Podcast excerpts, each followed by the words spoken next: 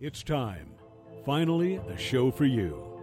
A once a week extravaganza, giving you the weekend's movies, the week's cons and entertainment events, what is worth watching on television for the week, the weekly comic book, novel, game, and collectible releases, as well as entertainment news and information.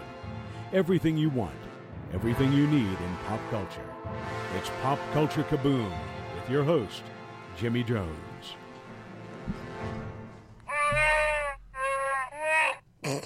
That's right, Chewy. Welcome, everybody listening locally in Carson City, Reno, Northern Nevada on KNVC 95.1 And who FM. says we don't get the celebrities? Yes, in? we do. And online at www.knvc.org, nationwide and in over 26 countries.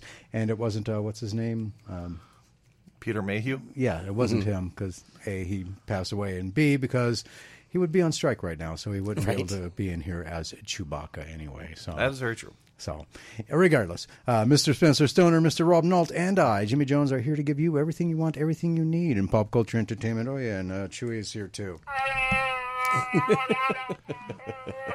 yeah, I almost forgot him. I don't want to get my arms pulled off.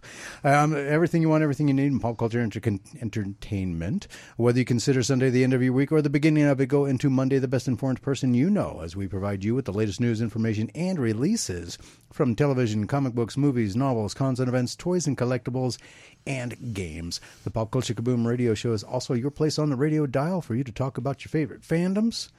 This week, Mr. Tony Sanfilippo of Filippo's Horrible Reviews will be joining us to go over the movies set to release this coming week. Our guests this evening, yes, I did say it is a plural, it's guests. Uh, first up will be owner and operator of Boykins Cosplay and the president and co founder of Cosplay for Kindness, Brandon Boykins. We will be talking with Brandon Boykins about all the activities Cosplay for Kindness is involved in throughout Northern Nevada, the upcoming events they will be attending, and how you can join Cosplay for Kindness. And the upcoming Cosplay for Kindness fundraiser at the Sparks, Nevada Coffee and Comics location this Saturday, July 29th, to help Cosplay for Kindness obtain their 5013C nonprofit classification. Also in the show, we will be talking with co-founder and executive director of the Cordillera, Cordillera International Film Festival. I almost had my first mess up with that name, to, so keep track of that one. It's a drinking game. Every time I mess it up, you gotta, Yeah, but gotta take play. a drink. Yeah. You could, No, I, I just really. but I'd want you to drive home at the end of I, the that's show. why I said, but we can't play. yeah, I, I just pray that Cthulhu doesn't show up. Uh, yeah, when we get to the constant events, that's where there's a couple highlighted on there for you. I did send that to you, right? Um, I don't think so, actually. Man. okay. You're going to be reading off my screen. Luckily, they're still highlighted. Indeed. All right. Uh, we'll be talking with uh, Cordillera International Film Festival and film director Emily Skye Golden. The Cordillera International Film Festival is one of the top 100 reviewed film festivals in the world, according to Film Freeway, and has been voted one of the 10 top 25 coolest film festivals in the world, according to Movie Maker magazine, and it's right here in northern Nevada. We'll be talking with Emily Skye Golden to provide you with all the information you will need for the Cordillera International Film Festival's 150 plus films, the all star panels, the red carpet events, and the parties happening around the Reno area July 27th through July 31st. All of this and your comments and thoughts on the seven pillars of pop culture entertainment, your favorite fandoms, and everything discussed on the show tonight. To add your voice, you can call 775 515 4141 anytime during the Pop Culture Boom radio show or anytime during the show. You can also send me a DM through the Pop Culture Kaboom Facebook page. Um, it will be read on the air and uh, responded to. Just uh, bear in mind, and unless it uh, is something inflammatory or uh, just something that cannot be read on FCC regulated uh, radio, always keep that in mind. Uh, but if Do we that's have any um, what? emails this week? Yes, we do. Yay! Uh, you are, and you are always welcome to call, or if you're too shy for the phones, you can send that DM through the Facebook page, or if you don't have time to comment during the show but would still like to say something, you can reach us 24 7 by sending us an email with your questions, comments, or concerns to popculturekaboom at gmail.com. You're welcome, and uh, just follow these simple instructions. Uh, put in the subject line, yeah, question, comment, concern, or my fandom in the subject line. In the body of the email, please add your first name. I will not read email addresses on the air, the city, state, or country that you live in. Then fire away with what's on your mind. I respond to each and every email. If you have a specific question for Spencer or Rob, I will forward the email to them to respond back to you. Bear in mind, emails are read on the air unless you specify for it not to be, or you can't follow those simple instructions on how to uh, send an email. And uh, where are my? There it is. All right, first up, Mike in Orlando, Florida. Is the San Diego Comic Con dying? Uh, it's been kind of dying for years. Uh, I don't know. I think it's going now. They they were talking that this year it's going back to its roots. So Which it needed to do. I, yeah, I, I think so. I think it's gotten way out of proportion. Yeah. You can't, as a normal fan, you can't really attend unless you're like super like fan. I guess. I, I mean, I've Well- never been able well, to get tickets. or, or Do you mean, or do you mean super fan or rich? or or, or, their, or your grandparents will you their uh, Right, tickets that's what I mean, it. like, it's There's like- like a five year waiting list. yeah. No. for- exactly. for stuff like that. So for that particular con, I don't think it's dying uh, per se. I, I think I, I'm kind of in agreement with Rob that it needs to go back more to its roots of being a comic con instead of a showcase for the uh, movie studios. Because that's all Hall H ever has turned into. and it's this year it's big with that because there's no celebrities. Like i just was seeing like a whole jurassic park experience that you go through and you can take pictures with like everything. The scene with the um dilophosaurus and everything I'm glad you The tried to pronounce that. Dilophosaurus? yeah there you go I'm glad it's not just me. oh, dinosaurs are dinosaur always names i tricky. could never get oh, That, my that Dinosaurs was, are yeah, always that's what I would have just yeah. I would, that, that dinosaur with four legs and a tail. Yeah, that one. But uh, yeah, no, they have the, they have this scene with the toilet and the T Rex. You know, yeah. So, I mean, like that stuff's like kind of cool, but it's like that's not comics. That's movies. That's Yeah. Yeah, see, and if they went back to, I know that uh, well, there's been uh, this. We're not going to be able to get to all of this information, but there was a lot of stuff out, uh, you know, uh, regarding toys, which is fine. Uh, toys and comic book news as well. The Punisher thing was uh, actually revealed this week that I brought up last Right. week. Um, so you know, just all kinds of stuff that actually is more pertained to a Comic Con. Um, you know, games are also part of a Comic Con too. There was some game information too. I think the coolest thing right now is uh, Hasbro Labs um, has announced that they're doing a ghost ship from uh, Rebels. Oh, Ahsoka. nice. Okay. So it's actually going to be a ship, kind of like the Millennium Falcon or any of the. Oh, oh yeah. The the, like the, the, the, Rebel- Razor's the show Edge. is it's actually called the Ghost. yes, Yeah. Yeah, the ghost so, yeah. ship. yeah. Yeah, Uh, the ship called Ghost. How about that? yeah. Because I was like, uh, because when you said Ghost Ship at first, I'm like, what, what Ghost Ship? I mean, what, At first, I was there's thinking so of many the movie different Ghost haunted- Ship. I'm going, well, that's kind of the cool thing they're getting in on, like the horror. Yeah, Yeah, but then you, you put- said you Star put all Wars. the figures on the top, and you have a line that comes I know, across and decapitates them all. Yeah, they all come in half. Yeah. Yeah, but when you said Star Wars, that got my that got my nerd cockles up. I'm like, ooh, ooh.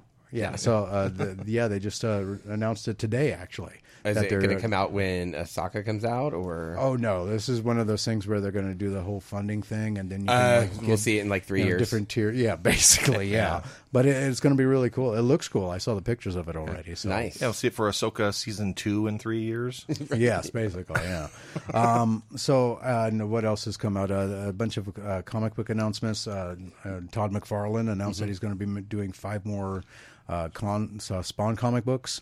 So that was that was really you know so a lot of stuff can come out of this. It doesn't yeah. have to be Hollywood The, centric. um, so you Ms. know, Marvel is now going to be a mutant.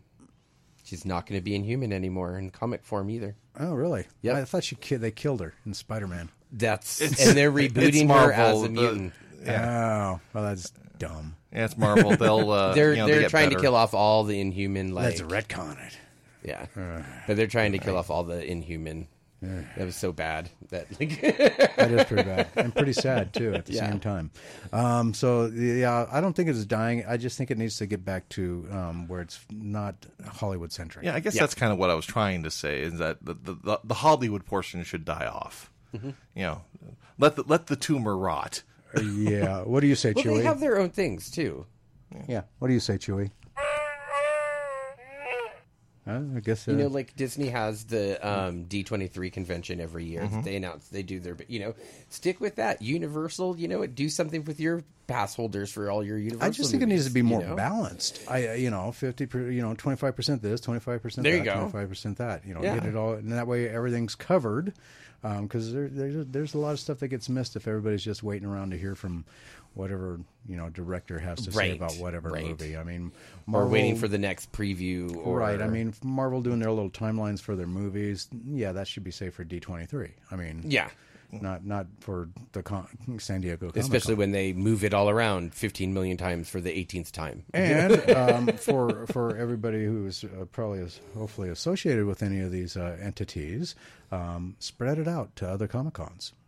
You know, There you go. Yeah. And, and the smaller Comic Cons would love to have a presence from, uh, say, an I, IDW publishing or Marvel or DC. So Right. spread it out. I mean, find some places that are willing to and and you know be an ambassador for your brand and let them set up shop at a, at their local Comic Con under your name.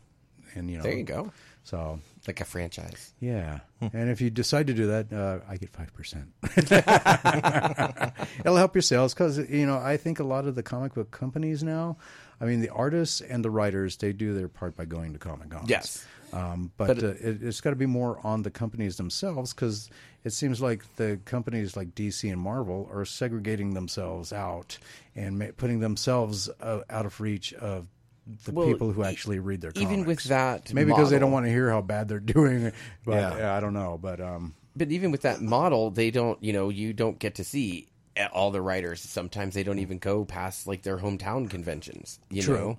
So a lot of times, even though they're putting them out there, you got to hit these little small guys in order to see the ones that you want to see. Yeah, which is uh, fine depending on the con you go to. Mm-hmm. I mean, if they have a, I mean, I don't want to sound like I'm tooting their horn all the time, but you know, that's the that was the cool thing about Colossus Girl Entertainment and their Forever Pass and being able to go to every single one of their cons. Right? Yeah. No. Exactly. In the area, you're like, you know, so and so's not going to be at this one, but oh, I wanted to see him. Oh, he's going to be over there. Oh, I bought my pass. I don't have to worry about paying again. yeah, Yeah. I like season passes. Speaking of, grew up on uh, those. speaking of it, Judith from Sparks, Nevada. I hope that answers your question, Mike. Uh, Judith from Sparks, Nevada. Any word on if and when the Silver Age Comic Con will return? Um, what uh, Oh. Colossus Girl Entertainment has no date as of yet, but last year they were uh, their the uh, tw 2022 Silver Age Comic Con was on June 11th, and they didn't announce the uh, date for the 2023 Silver Age Comic Con until August of 2022. So give them a little time. Yeah, and I didn't hear anybody humming or hawing, going, maybe, maybe not. No, it sounds like it's pretty definite. It's going I to was happen. going to say, it again. seemed like it was more successful this year than last year. Um, it's grown. It grew. Yeah. So, It- it's been from what I understand, so it just seems to me like, yeah, it would be a wise investment for them. Yeah, I think, I think the only question is, are they going to try to do one one day again, or are they going to expand it? To Like I said, yeah, exactly. I would expand it to two. From what Dave was saying, uh, Dave Hallworth, uh, they want to expand to two days, but then again, it depends on Nevada's taxation board, because I guess they were Yeah. two years now in a row. They were kind of being really. uh, I How's can't, the taxation board involved? uh, because you got a bunch of people selling stuff. yeah, vendors have Uh, to the fill out their own tax Gotcha. forms and everything. Yeah. Yeah. so and uh, the, the first year, what they they literally went from table to table, and it just drove people away. Wow. you know, there's like uh, you'd have a uh, you know somebody a small you know person who usually sells their stuff on Etsy or whatever, and they get a booth at a Comic Con, and all of a sudden you know the taxation board's in their face, and people don't want to go around when you know somebody's being hammered by the man. Well, yeah. So- Yeah. and uh, plus, you know, some of these people are like, "Well, I didn't know I was supposed to bring this stuff," so they had to pack up and leave, and all this other stuff. Er- Eric's just, not, I, I guess Eric's laughing out loud, so I guess uh, he's been on the ground rolling around after the Chewbacca. comment. oh, okay. I'm like, what's he? He's laughing about. You, you want to say hi to Eric Chewbacca?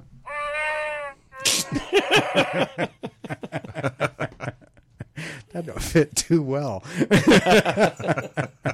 um, so give them a couple, a little bit uh, longer. Um, they will be announcing, and of course, uh, or if you want, just follow the Pop Culture Boom news feed when they post about it. I will be posting about it on the Facebook. So there you go. So if you had any questions, comments, or concerns, or if you want to email, feel free.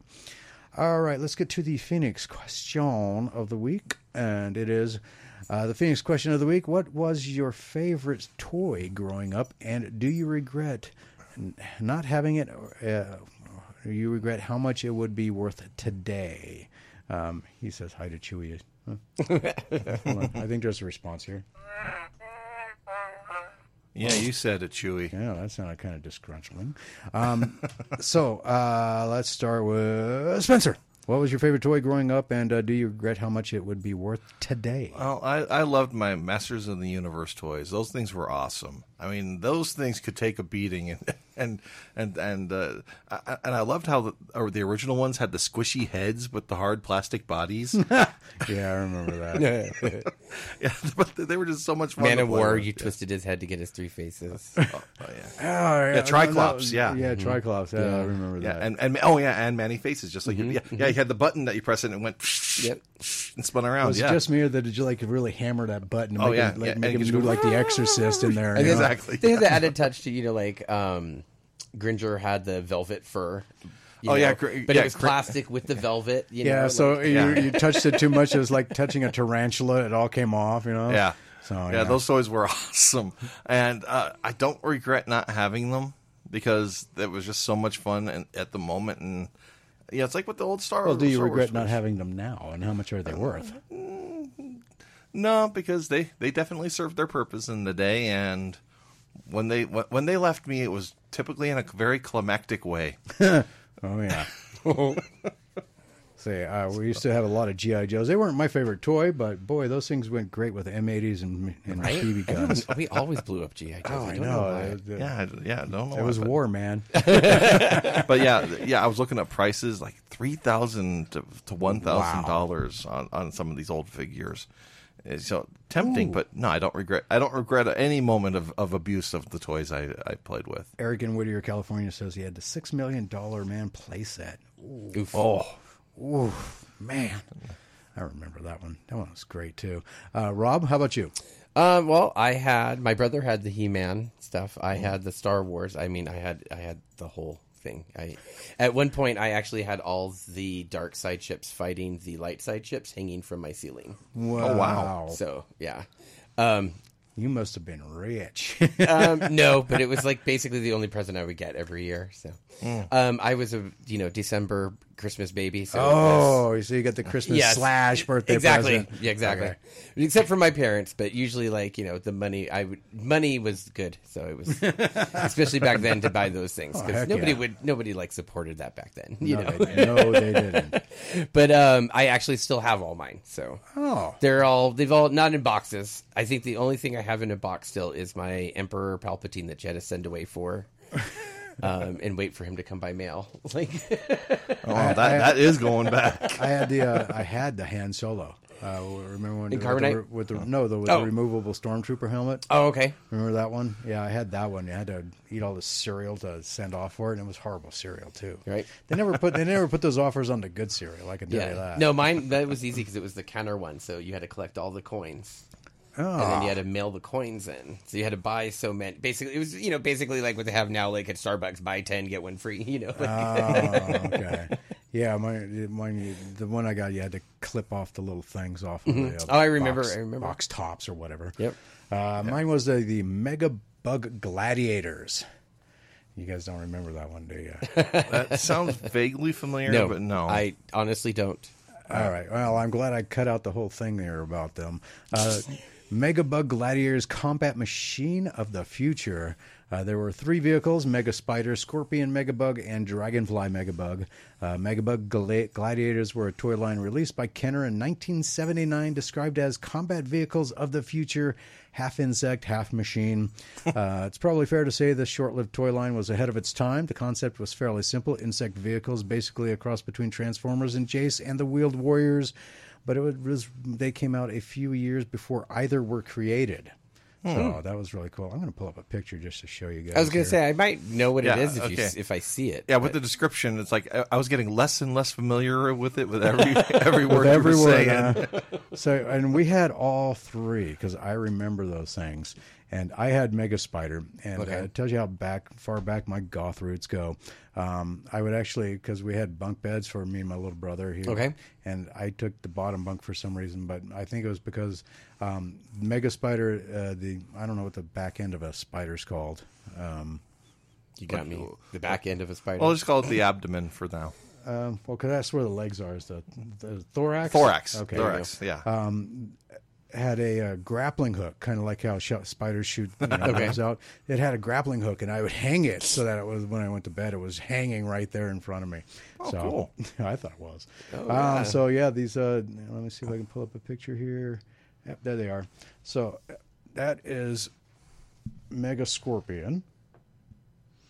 And my little brother had Mega Scorpion. Still Oh, it had a wrecking ball at the end of its yes, it, tail. huh? actually, and uh, yeah, it was a pretty cool. A little like mace, and you push a button on the top of it, and the And tail would flung. actually curl up, Cool. so that it would like flip the mace thing around. Oh yeah, it's, it's something you couldn't do nowadays. No, yeah, well, you probably could, um, But it would have It to would be like a foam be- ball or something. Yeah, I was gonna say they'd have to change the.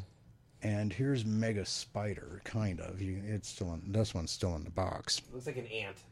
Fair enough. Still, still, still pretty darn bigger. Only because, like, you know what? I mean, back then they all they were things were very poorly like designed. Yeah. yeah, they weren't the greatest design at all. Um, but uh, and then they had the uh, dragonfly. I think because it was me and my two brothers, one older, one Right, right, younger. yeah, yeah. My little brother, I got the scorpion, I got the spider, and my older brother, I believe he got the dragonfly. He hated it, so we ended up with it. But um, um, right now, yes, I do regret it because I thought they were really cool. It was a short-lived toy line. Um, uh, I wish it would have that that, that kind of got really good, gotten cool with other like insects and stuff. Can Right. you imagine like a rhinoceros beetle that looked like a vehicle? Stink that- bug. I don't want a stink bug. But you, could, but you think about it, like, that, like you remember you had the slime things and stuff like that. You could totally like do something with Oh, the yeah. stink Oh, bug. and you like- know? And, and like Stinkor in in the Mar- in, in the Masters of the Universe line that actually made it so like they had scratch and sniff stuff that was just terrible. Oh.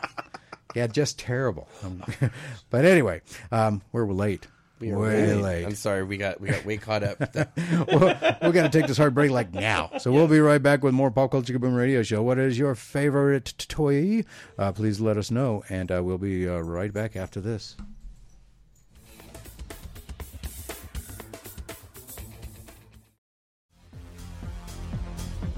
Welcome back to the Pop Culture Kaboom Radio Show. Everything you want, everything you need in pop culture entertainment. And uh, we are back. And uh, just to finish off the last segment, uh, we were talking about the uh, toys we grew up with. You can call in if you have any that you remember. Uh, 775 515 4141. Um, In regards to uh, finishing off about talking about the Megabug Gladiators, uh, mainly the reason why I probably don't have mine still to, to this day is because my older brother, I'm not, I'm not kidding about this. I'm going to throw him under the bus right now. he deserves it. Uh, he took uh, uh, my Mega Spider and my little brother's Mega Scorpion uh-huh. and took them to school and sold them. Sold Wow. them. He sold them Wow. to to line his own pockets. we found out about it, you know, quite some time later. Very upsetting hmm. to this day. Grr. Yeah, my only horror story is that I had a My Buddy doll, and that, and I accidentally watched Child's Child's Play as a child, and stuffed them in the deepest, darkest corner of my closet. After that, All right, so let's get into uh, the big story of the week, and it is the WGA strike is now officially in its 82nd day, and the SAG-AFTRA strike is in its uh, 10th day. Uh, there has been a lot of confusion around actor guests in regards to cons and events, who can still be at them, and what are the restrictions if they are. Luckily for those out there Luckily for those out there who are con and fan expo organizers, event coordinators, and locations that have actor guest appearances, i.e., comic book stores, um, coffee shops, etc.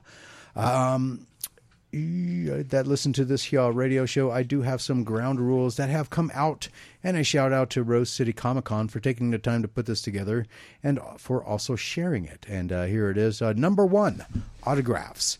Guests who are members of SAG AFTRA cannot provide anything to sign which depicts them as a character from their struck work. Uh, meaning only generic headshots will be provided at their autograph table. However, if you bring a photo or item from a struck production, it is okay for them to sign. Note, in solidarity, actors, actresses reserve the right to decline to sign any items from struck work. right, that makes sense.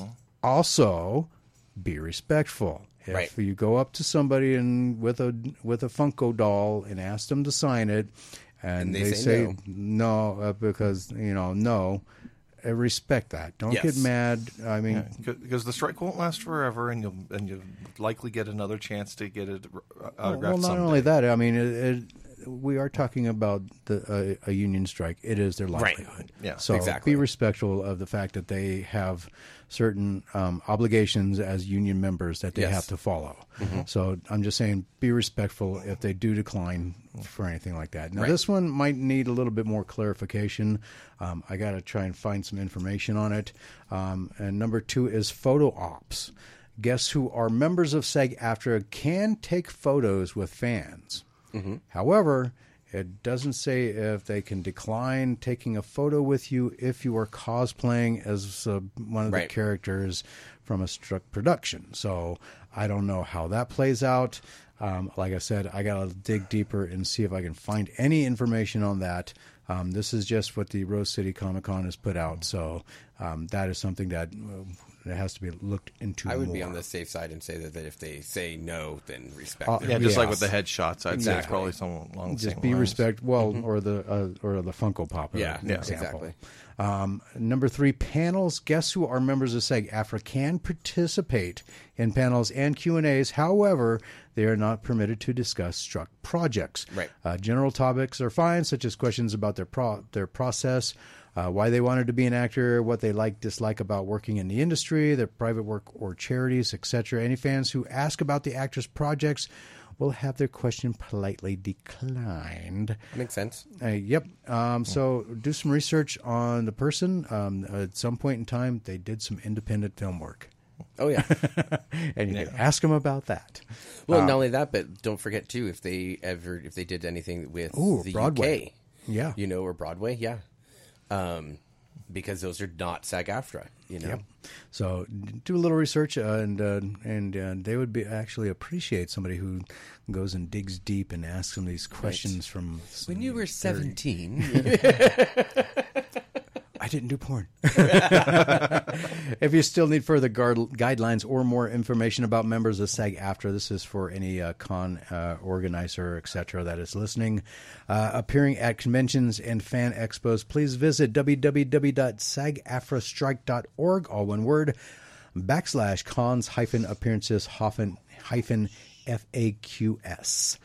All right, and uh, uh, just something a little disturbing that has come up out of all of this, um, uh, that has uh, required clarification from a number of sources, is the um, cosplaying while also, you know, at a con an event. And uh, here is someone named uh, Sarah McGonagall. I, I, I assume that's how it's pronounced. M C G O N A G A L L. McGonagall. Yeah, that sounds that sounds accurate. right.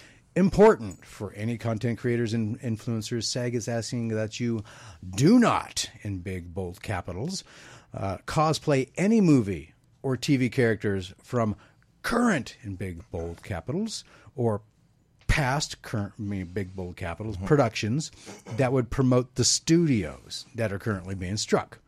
Uh, doing so will be considered crossing the picket line. Who is this person? I have no idea who this person is. And that's why we can ignore them. um, and uh, and but the SAG-AFTRA strike further clarification for content creators. Now, that now I think the terminology here is pretty pretty specific. So uh, Yeah. we are asking folks not to do cosplay if it would promote Struck Productions. Yes, you can promote comics, books, and games, as this is not Struck work. That being said, performers are being asked to refrain from promoting Struck work, including past productions that would have been struck if produced today. So, so obviously, this Sarah person took that completely out of context. Other people are taking it way, way Yeah. out of context, and basically saying, um, I, I they're saying not to cosplay at all. yeah, period. Um, if it's if it's anything from say Disney or Marvel or DC or etc. Uh, yeah, uh, aliens or whatever, don't do not cosplay at all, or you're a scab, and we'll call you out for it. And Yeah, that, And that's not that. That's not true at all. that is not true, and that is just wrong on face value. Yes. uh, for a number of reasons. First off, um, people have freedom of choice. If you choose to cosplay, it is a hobby. Yeah, because I know I haven't signed anything with SAG-AFTRA. Yeah, me neither. Or or with Sony or with uh, you know Right. any of the companies that are being I did struck. a long time ago. but- Yeah, so we can't cro- we, we can't cross a picket line we're not a part of. Um, so uh, that I think on face value, and B to a lot of the, not all, but some of the people that I know that cosplay, they are very. Um, I'm trying to find the right wording here.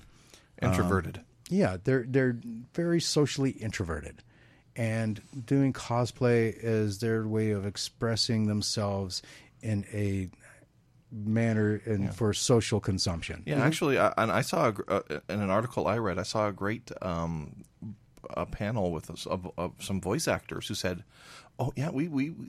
We highly encourage people who are, you know, hobbyists, you know, cosplayers. Please keep doing so, A- and if you'd like, show support. You know, in in some way, like bring like a, a SAG-AFTRA sign or something, you know, in, in with it, or, or or do just modify your cosplay to show your support for the strike so you can still cosplay and still show you support the, strikers. And then also, uh, they were saying that um, they would like they would love to see people cosplay as Fran Drescher, particularly as a character from The Nanny. after her, after her big speech, be, mm-hmm. being a leader for SAG-AFTRA, and I would love to see that. She had some great outfits, man. Yeah, and some very big hair. Yes, I yes. forgot how big Wow. that hair was. Yeah. Oh, yeah, yeah, she had she 90s kinda like hair, had- you know. or was it '90s hair or Oh, was it like it was- '60s? Well, it, wa- it was in the 80s and 90s, but the hair yeah. was We called it Monique.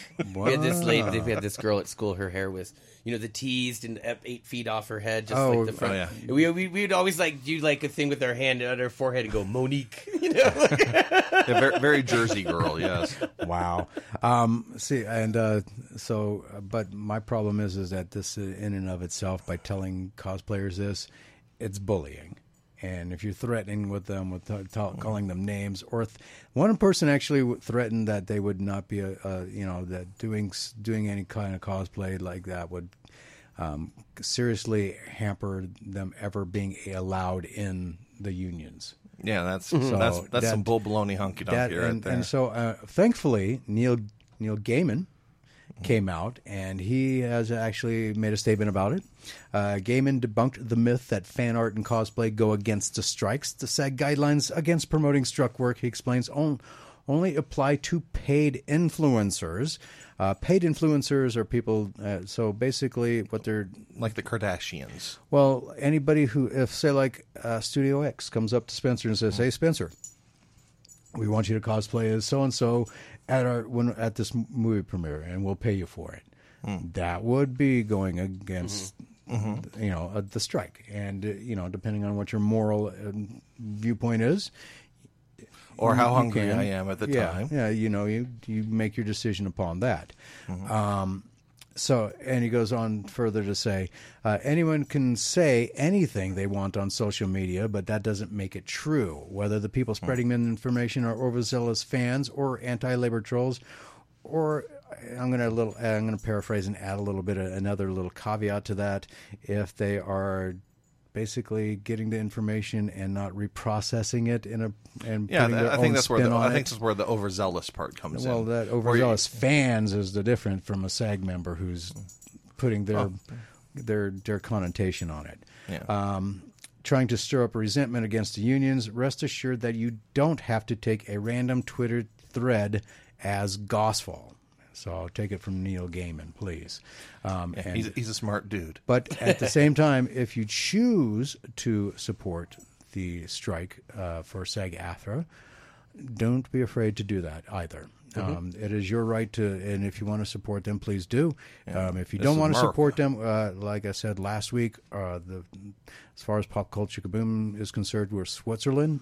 Um, Well, yeah, we're a news outlet. I'm we just have going to be able to cover the news call out stuff like this uh, where it's uh, I think is more detrimental to specific groups than than Mm-hmm. it is helping out uh, a strike, um, which this is because I don't think cosplayers should be caught in the middle No. of any kind of um, s- union or political Eh, strife. Especially like you said, you know, a vast, vast, vast majority of them are people who are just showing a love of the hobby. Yeah, I mean they're not getting paid for making Yeah. those things, and a lot of them are kids too. By the way, Yeah. And why do you want to be calling kids names like that, like calling them scab and everything? That's so detrimental to their just their overall mental health. So don't do It, that. it, it's just you just need to do your research. I mean, the- obviously, I mean, it took us like two seconds to find the guidelines that said, Yeah, I mean, it was all debunked. You yeah, know? yeah. Literally, I put you know cosplay, you know, st- strike Yeah. cosplay guidelines in the search board, and boom. And, and, and th- they even have the SAG-AFTRA has an entire guideline on what actors can do and cannot do, and if you're not an actor, what you can and cannot do. If you're a journalist, I mm-hmm. mean, they have all these guidelines out there. Go and read for yourself. Don't Yeah, listen to don't- somebody don't who just listen on- interprets what Yeah. they read, yeah, and interprets it in the way they want. right? So, which is always a problem. That's that's where it turns into misinformation. All right. So, uh, do you have an opinion on that? 775-515-4141, or you can hit me up on the Facebook at Pop Culture Boom on Facebook. All right. Dynamite Entertainment has revealed a sequel. Oh, you got something to say about that, Chewy?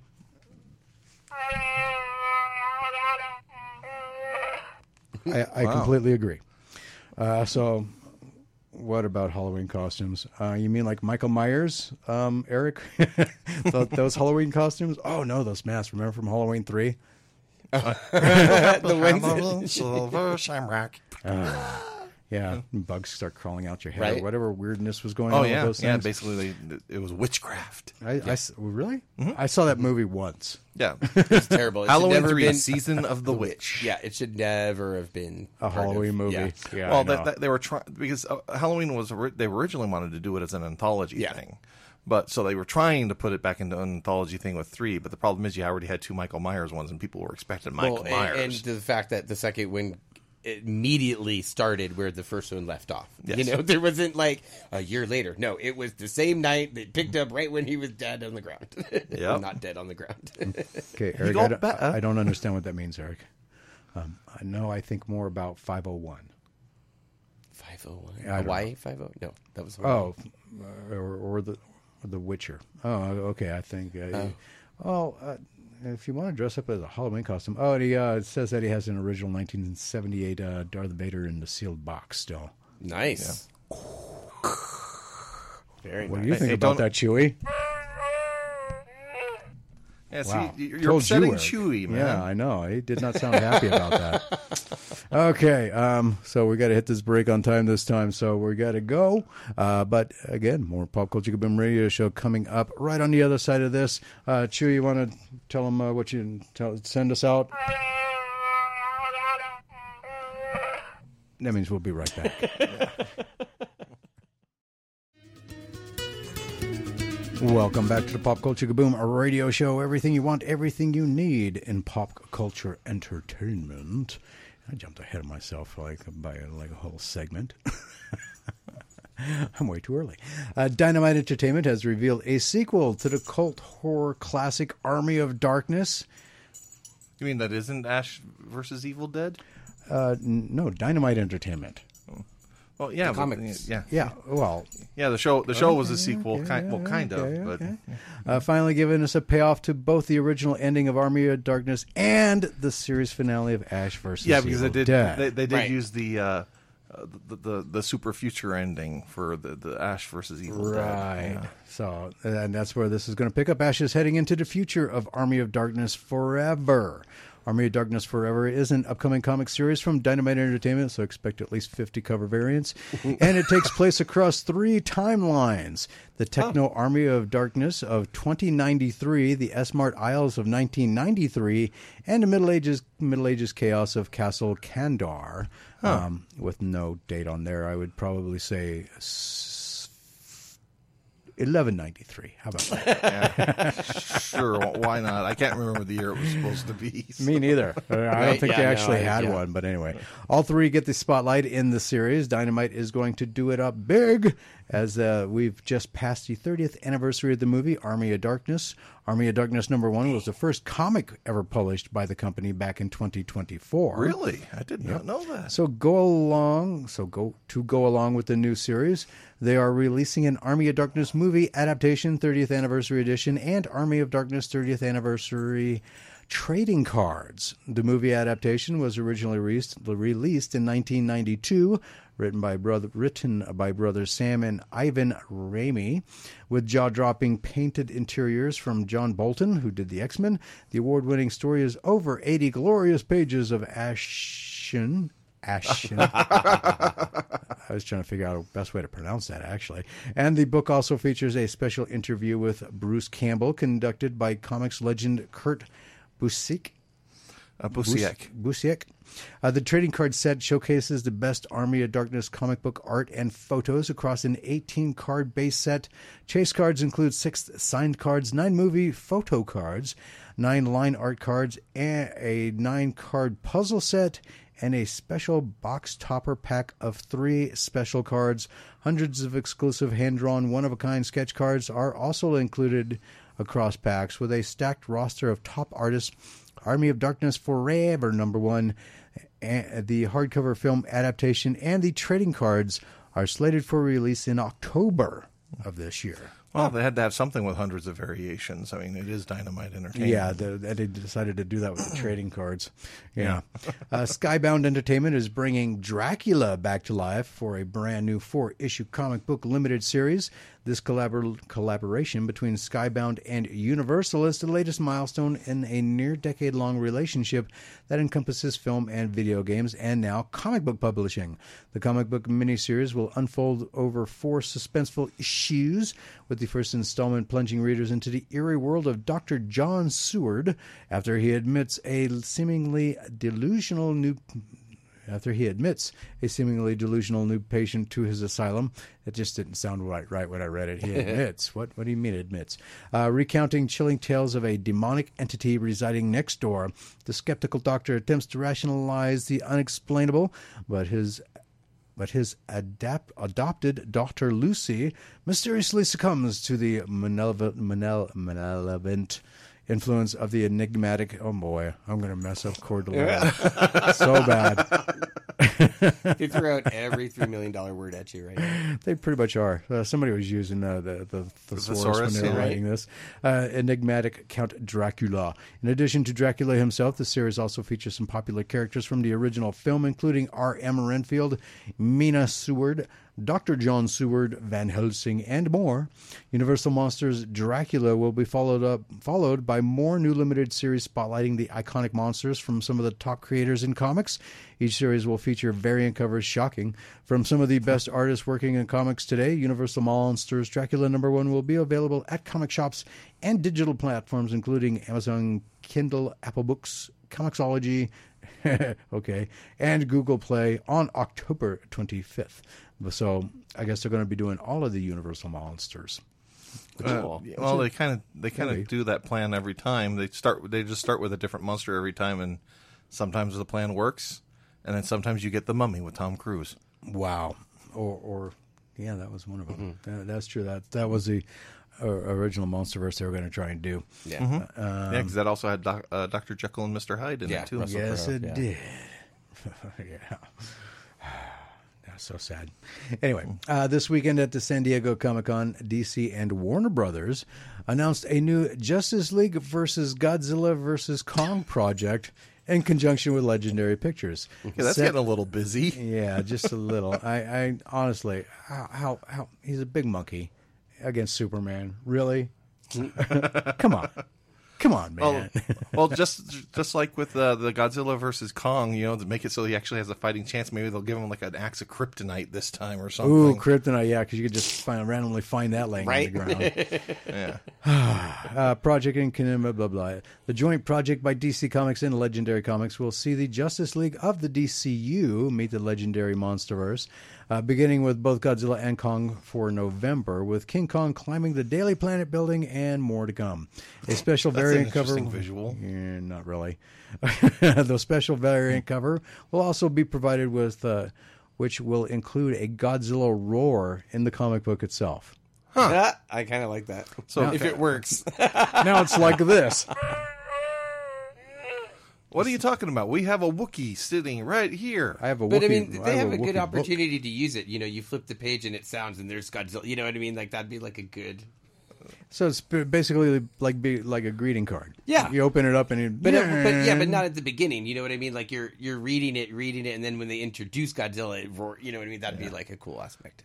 That would be a cool aspect, actually. Yeah. How they could actually pull it off. That's is what I said. Question. That's what I said. If, if if it's done right, Yeah, that would have to be like right writing exactly in the middle and be a two-page spread. yeah. But you know what I mean? Like you can totally because you know you're not expecting it. You Yeah. know. But here's the problem: it's still Godzilla versus basically the world of DC demigods. But- I mean, Wonder Woman. But see, it's, it's hard because Green Godzilla Lantern. and King Kong neither are inherently evil, nor neither are inherently good. and neither can take on Superman. But do you know what I mean? Like, why? Why does the Justice League need to be involved? Um, uh, it has something to do with the Legion of Doom, uh, and Of actually they it get, uh, from what I understood, because I kind of read a little brief synopsis, um, they got transported to actually the uh, DCU. They weren't actually, they- they're not actually part of the DCU. Gotcha. Oh, okay, so they it's got not like interdimensionally tr- transported to. it. Gotcha. Okay, so it's not one of those It could be swing more or less, even though it's saying verse, it could be more or less them getting them back home to their own universes. Yeah, Eric says the spread would have to would need to be cardstock in order for them Right. to do the what you want. Mm. So Eric, Eric will design it for you apparently. Awesome. Go for it. From the comic books being released July 26th, at least here, I highlight. Can you believe we're almost done with July already? Dang. Yeah, it's gonna way too At least here, I highlight the number one issues and or major story or anniversary issues that are being released because those are the ones that have the most value interest to collectors and investors. Don't base your buying decisions solely on my opinion. It is, after all, only my opinion. To keep the list to a minimum, I do not include any trade paperbacks, graphic novel collections, hardcover, softcover volumes, or reprints. If you are an independent comic book company or creator and you have something coming out, please let me know by sending me an email at popculturekaboom at gmail.com. Put upcoming com- comics in the subject line and include in the body of the email the publisher's name, the title of the book or books that are coming out, when the book or books will be coming out, the issue number, so and so that I can add them to my lists in the future. First up, Aardvark Vanum has Cerebus in Hell presents War is Hell number one one shot where he blows up a bunch of G.I. Joe figures. Advent Comics has Blackmore number one of two. AWA Studios has Ribbon Queen number one of eight with four cover variants. Band of Bards has Jason and the Olympians number one. Jason is spelled J A C I N. So, uh-huh. Uh, Boom Studios has Alice Never After number one of five with a wallet busting seven cover variants. Berserker, Berserker, yeah, Berserker Poetry of Madness number one with a wallet busting nine cover variants. Is that the one that Keanu Reeves one? Yeah, one, Uh, the next series. Brilliant Enterprise has Kent Menace Quarterly number one. Chaos Quill Comics has Crestar and the Night Stallion, not the same. I, like I remember that toy line. I think it was called Crestar or something like that. Uh, Crestar and the Night Stallion, number one of five with three cover variants. DC Comics, of course, is going crazy with their whole Night Terrors thing. Um, they have Batman Beyond Neo Gothic number one with a wall of busting five cover variants. Night Terrors Action Comics number one of two with a wall of busting six cover variants. Night Terrors Angel Breaker number one of two with a wall of busting six cover variants. I don't know who Angel Breaker is. Night Terrors Detective Comics number one of two with six cover variants. Night Terrors Harley Quinn number one of two with six cover variants. Night Terrors Titans number one of two with six cover variants. Poison Ivy Uncovered uh, number one one shot with six cover variants. Superman The Last Days of Lex Luthor number one of three with a wallet busting five cover variants. Wow. Drin Production After Dark has Under a Blood Red Moon number one with two cover variants. Hmm. Fair Square Comics has Immortal Ascension number one of two with two cover variants. IDW Publishing has Godzilla Monsters and Protectors Summer Smash number one with four cover variants. That should have been the title of a video game. That does actually. sound like that, that's a video game I would play right there. And uh, for all you bronies out there, My Little Pony Camp Big Hoof, number one with four cover variants. Image Comics has Pure Per Evil, P U R R like cat, per. Okay. Well, cats are evil, so I Per Evil, number one of six, with a wallet busting five cover variants. Kinspot Entertainment with Rebel Girls, number one, with a bank busting 13 cover variants. Uh, Marvel Comics, What If Dark. What if Dark Spider Gwen number one with four cover variants? X Men Hellfire Gala 2023 number one with a bank busting 11 cover variants. Opus Comics has Frank Frazetta's Mothman number one of five with a wall busting five cover variants. Scout Comics has Charm City number one with three cover variants. Space Outlaws number one of three with two cover variants. Uh, Talon Seeds of Darkness number one with two cover variants. Trakovi, Trakovi, number one of five with two cover variants. Wild Cosmos, number one with two cover variants. Scratch Comics has Dracula the Return, Cult of the White Worm, number one of four. Source Point Press has Blaze Ya Dead Homie, number one, one shot. Cover Darkness Femme Fatales, number one. Murder by Mail, number one, with two cover variants. Not email, by mail, for all of you people who don't know what snail mail is. Uh, Sumerian Comics has Children of the Comet, number one of five, with a wallet busting seven cover variants. And Titan Comics has Rivers of London, Here Be Dragons, number one of four, with three cover variants. Which sounds awfully familiar, like uh, the God IDW's Godzilla, There Be Dragons. Yeah, and then of course you know every every old world map, uh, you know, at the edge of the world always says "There be dragons here" or whatever. Yeah, some but now, variation. now they're in London, which sounds too much like Godzilla. Ah, so San Diego Comic Con, uh, the name of the parent company of San Diego Comic Con, oh, San Diego Comic Convention is uh, blah blah blah, uh, chose preview night to announce it has teamed with Entertainment Cruise Productions to promote Comic Con The Cruise I saw this. which it describes as a whole new experience that brings the community together and immerses fans in the world of popular arts like never before. See, if they're going to say popular arts, it can't be Hollywood centric. Mm-hmm. Durr. Anyway, that kind of proves my point. This Ultimate Fan adventure celebrates their passions and is full of surprises with orig- not really, you're on a ship. I mean, unless they're like hiding people in the bowl bowels Well, of the they ship or might have a something. heliport and heliport them in, yeah, good point. Yes. depending on Get the the bat, That's shark, depending on the star. the shark repellent bat spray. Uh, this uh, blah, blah, blah, the- with original, one of a kind entertainment delivered by iconic and beloved Comic Con stars and creators who step off the stage and dine, party, and interact with the guests throughout the cruise in an environment like no other, because you're trapped on a ship with them. A full ship charter. Comic Con The Cruise will set sail on the 5th of February until the 9th of February from Tampa, Florida to the Mexican island of Cozumel. Cozumel? Cozumel, yeah. uh, on board Royal Caribbean's Serenade of the Seas. I've never been on a cruise in my life, Neither have I. so I don't know if I would want to go on a But cruise. I kind like of feel that. bad for like the celebrities. It says that they're dining and partying with these. Like, there could be some very serious stalker situations going on. Yeah, well, Like- Yeah, well, you're assuming they're going to get like somebody a list. Well, it don't matter. Even you know what I mean. There's there's yeah. There's some there's crazy fans for everybody. there- That's true. That's true. I mean, I'm we sure got- there's somebody who would we- stalk Burt Ward if he we was got there. but you know what I mean. I mean, Like, if you're like ya? on a ship, you know, Yeah. yeah, yeah, uh, yeah. Life vests. right? That'd be no my escape. first thing as a celebrity. And if there's a stalker, how do I get off? Like, where where are the guns? Can I bring my own? probably not.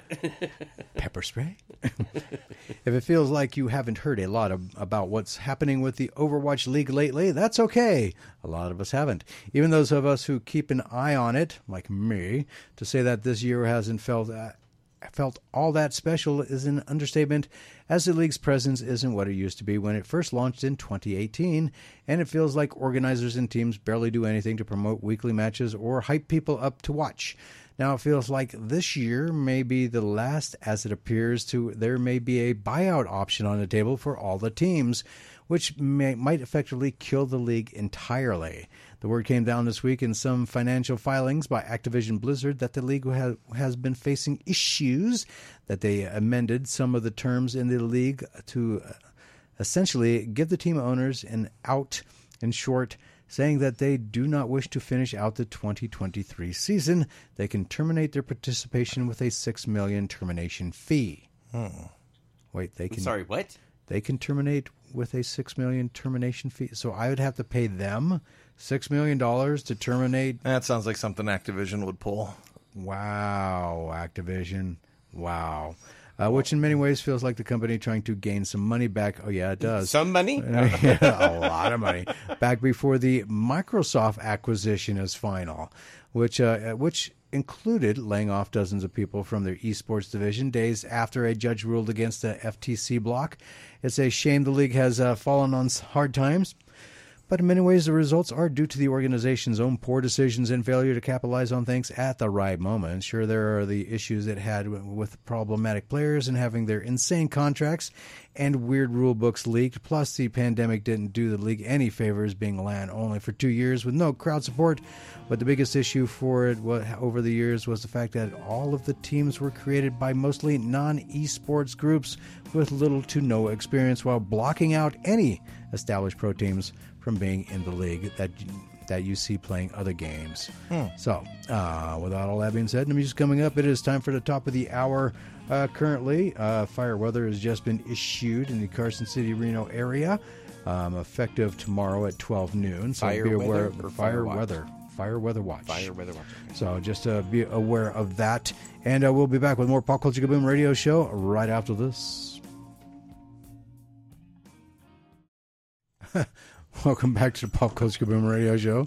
I don't know what happened to my uh, bumper music there. That was interesting. Uh, that was that was uh, Marcel Marceau's greatest hit, "Walking in the Wind." Oh, or pausing, pausing by dog.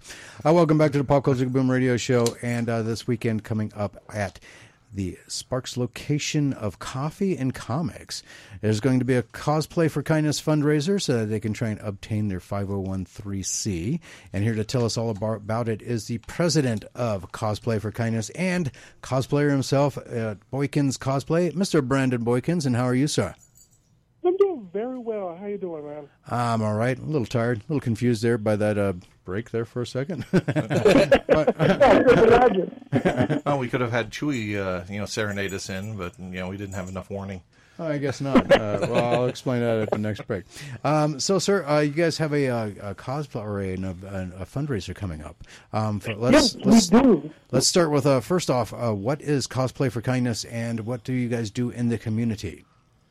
Yeah, so uh, for those wondering, uh, Cosplay for Kindness uh, we are a nonprofit organization in which we visit people in hospitals, birthdays, fundraisers, literally everything else you can think of. Uh, dressed as your favorite superheroes and princesses, just bringing smiles to the community and uh, everything around there. So if there's like a family celebration or birthday party or just anything in general you guys would just love to contact us for or just have us for in general, all we need is a uh, date, location, and time and we can figure out the rest as far as if there's a specific character you would like to have or theme you're kind of going for or whichever. So, if like a uh, movie house has a uh, showing, uh, say the Avengers, and they contact you guys, you would say, "Hey, uh, could some people show up dressed as the Avengers?" Yeah, just as simple as that. And then I will uh, will contact uh, our team and see who's available for that day or for that weekend, and then we'll go from there as far as um, uh, getting everybody set up and getting everybody there for the event. Now, uh, to keep kind of current with movies, so Barbie, uh, would that be off the table? If uh, you know, Sally's having a birthday and she would like to. I wouldn't. I wouldn't say that it's off the table yet. It's just nobody on our team has uh, has has uh, bought anything Barbie wise. But yeah, I, I, know there's like a Monster High, but I don't think I've seen anybody in Barbie. Oh, you never know. With the popularity of the movie right now, you never oh, know. Yeah, that's I mean, true. Uh, future birthday parties, uh, you know, coming up now. Might um, you know, little Sally might want to want to have you know yeah, have the have the Barbie, and, and no, have the Barbie no, that's and no written cross, on and had no, the haircut. And no cross, yeah. per, no cross, cross ones where it would be you know Harley Quinn slash Barbie. Harley Barbie. uh, I was just gonna say, like, we could definitely uh, figure something out because with with the whole movie trend, it seems as if it's just as simple as uh, basically just just wear something pink and and you know Barbie esque. So I mean, that could fit for Harley Quinn and a bunch of bunch of characters that we could easily just kind of like do some sort of like fun mashup of, of kind of bringing. So Barbie, I would say, is off the table. Okay, because it would be interesting the mashups that could come out of that. Princess Harley, totally. Princess Harley, yeah. Oh boy. Uh, so, uh, what exactly is going to go on? Because I know you guys have the uh, cosplay coming up or the uh, fundraiser coming up at, and I'm trying to get that information right now. Actually, At Coffee There and it Comics on is. Baring At the uh, Boulevard. one one two three five Baring Boulevard, uh, Coffee and Comics from five to nine p.m. July 29th. Um, so this is to help raise funds, but also you guys got a lot of stuff going on. Um, it is free to the public, um, but uh, there are a couple of things like a raffle. Correct. Yes, uh, there will be a raffle, uh, a cosplay contest uh, with a chance to win uh, three prizes: one for um, best costume, I believe, best in show, and then one for our kid category as well. Um, there will be uh, karaoke singing, so for any singers out there, there's there's definitely that opportunity and. Uh, to to just blast out and just sing whichever Disney song you want, or d- anything else that's uh, just as obscure. Anything from Disney Um, to Sublime. Wow. Exactly. Oh, I don't have a feeling on somebody's going to show up dressed in a, uh, from from the Barbie movie and request that Aqua song. I mean, it wouldn't be the first time. And uh, Really? after um, what was it called, Silver Age, after Silver Age Comic Con, when I was in my Bowser cosplay at the time, um, when I showed up, as soon as I walked through the doors, everybody there at Coffee and Comics was immediately like in awe because they're like, "Get your butt on stage." You know exactly what's about to go down, and you know exactly what we want. We want you singing Peaches, full, full belted out Peaches. We need it. We want it right now. We'll cue it up as soon as the song's over with. Wow, which is kind of funny. Uh, Rob, you weren't at the, and you were busy, Spencer. Um, when I, I would- I took the camera down and I did some interviews at the Silver Age Comic Con, which will be up on the Pop Culture Boom YouTube page. I interviewed uh, Brandon Boykins Okay. about uh, his Boykins cosplay. He was dressed as King. Koo- I thought it was King Koopa, not a. So, Yeah, King Koopa is Bowser. Oh, okay. Koopa is Bowser, yeah. um, and uh, and uh, I asked him to do an impromptu uh, Peaches song. so it is all on video. So it will be a part of the uh, video from the Silver Age Comic Con. And I already warned him it's also going to be played as the audio while the credits are rolling at the end of the video too. So Yeah. so which means which means I'm going to have to take it and make it into an MP3, and I will send it to you so you can start using it as your ringtone. yeah. That's too much. Oh, that's that's easy. That's, that's easy. So good times. Uh, so uh, karaoke raffles, cosplay contests, all ages welcome. Coffee, drinks, because it is a coffee shop after all.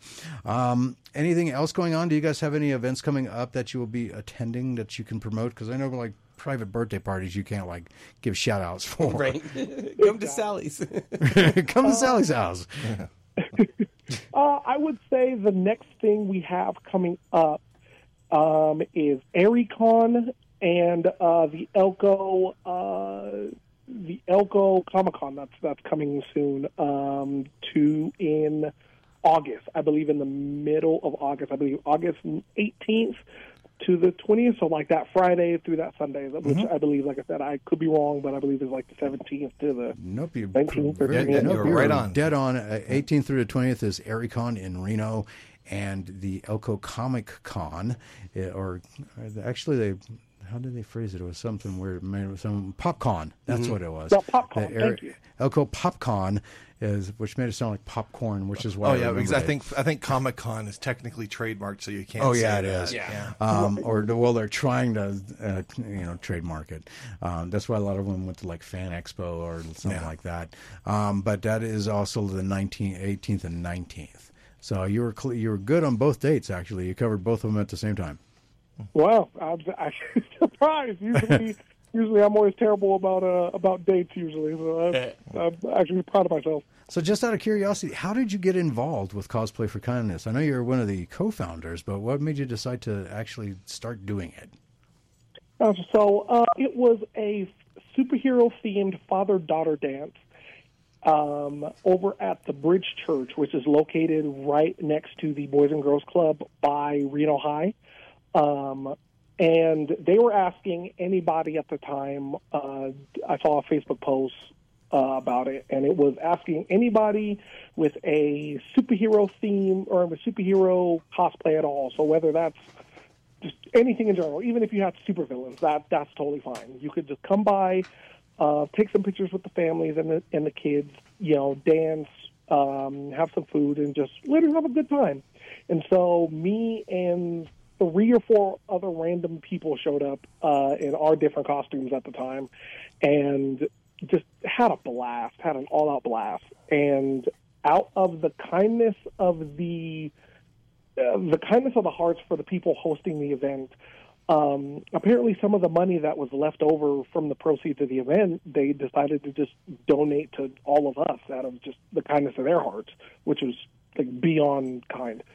Um, and we used that to all go to dinner together uh, the the following weekend, and we decided there's no organization that's like this here in Reno. I know of one in Vegas and tons of them in California as well, but none in general here in Reno. And so we thought, why not? Why not start one and just try and create that same thing and uh, make that same impact in uh, in our community, you know, like here here locally. And it's been fantastic. We've gained about I want to say about 20 members, um, and and it's it's still growing. All with people with all different kinds of uh, experience, from those who've been cosplaying for about I want to say maybe 15 or 10, 10, 15 years. Some who were just like me, who started in 2019. Wow, so If- you're, if you're relatively new to the uh, whole thing. Yeah, and I'll tell you, these these people have their cosplays are on point. Like I've seen Brandon in a really really good uh, Black Panther costume. Uh, he had, he had a killer scorpion at uh, last year's RageCon too. Nice. That was Scorpion, right, Brandon? Yeah, Yeah. that was definitely it. And he's also done Shinobu from uh, um, D- Demon Slayer. Nice.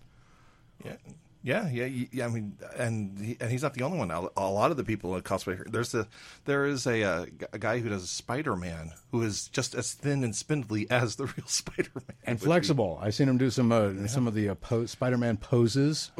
Wow, I, I'd be like, I, my back would be thrown out like, like three days. Oh yeah, My back, my, I, I feel the pain in my back just thinking about it. So you know, But yeah, that's but always the uh, the interesting thing when I see with uh, Spider-Man uh, cosplayers in general, just not even not even the ones that's on our team. That's true. Um, is the ones I see in general, and I think of like being my like smaller, limber self back in like elementary school or middle school. Yeah. Like twist my leg like over my shoulder to look more like like limberly like uh or I mean as flexible as uh as as Spider Man and, and all that and my bones and joints are still feeling it to today.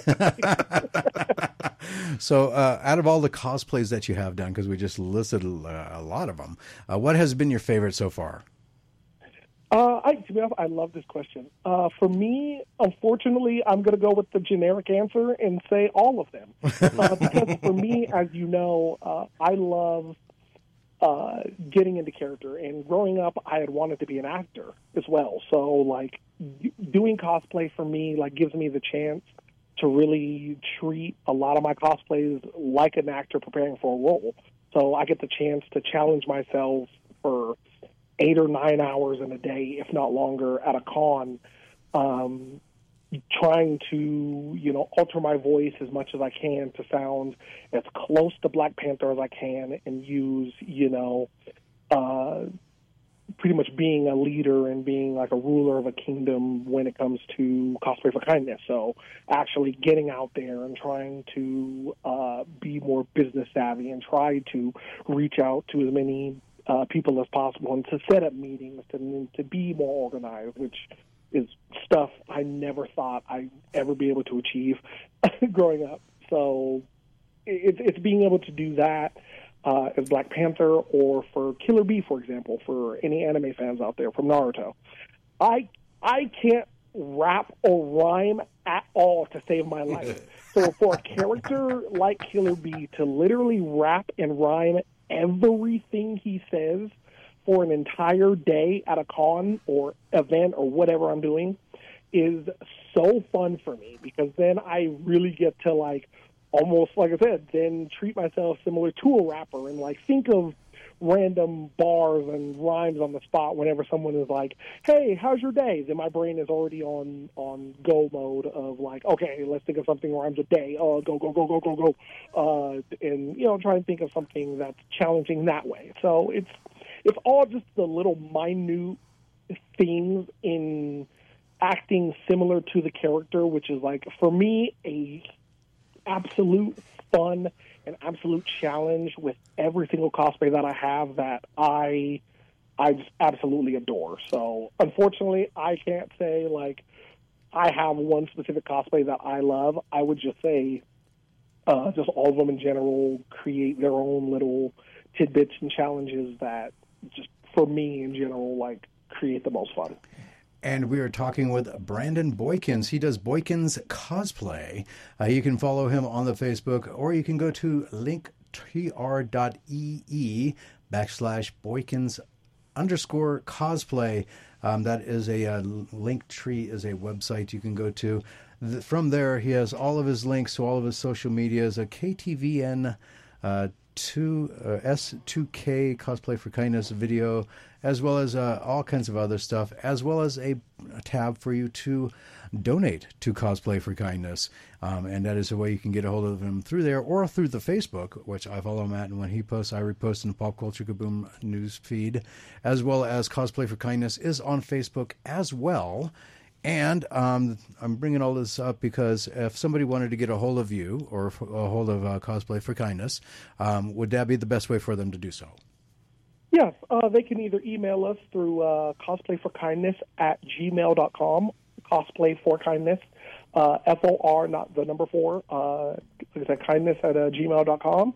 Um, or again, you can DM us on Facebook or Instagram and go from there. Or again, even if you would like to just join the team, if you're just as nerdy, um, then we have a Google Doc link on our link tree that you can go through in our bio and go from there as far as uh, filling all that out, as far as if you want to help us out 1000% and be fully a part of the team, or if you want to be someone that helps out with our social media team or if you just want to be like our handler, which is someone that kind of watches our table and helps us, you know, walk around and get through things and be a little more organized at our events and things such as that. So there's whichever part of the team you want to participate in, there's definitely an opportunity right through our bio in our uh, join the team link.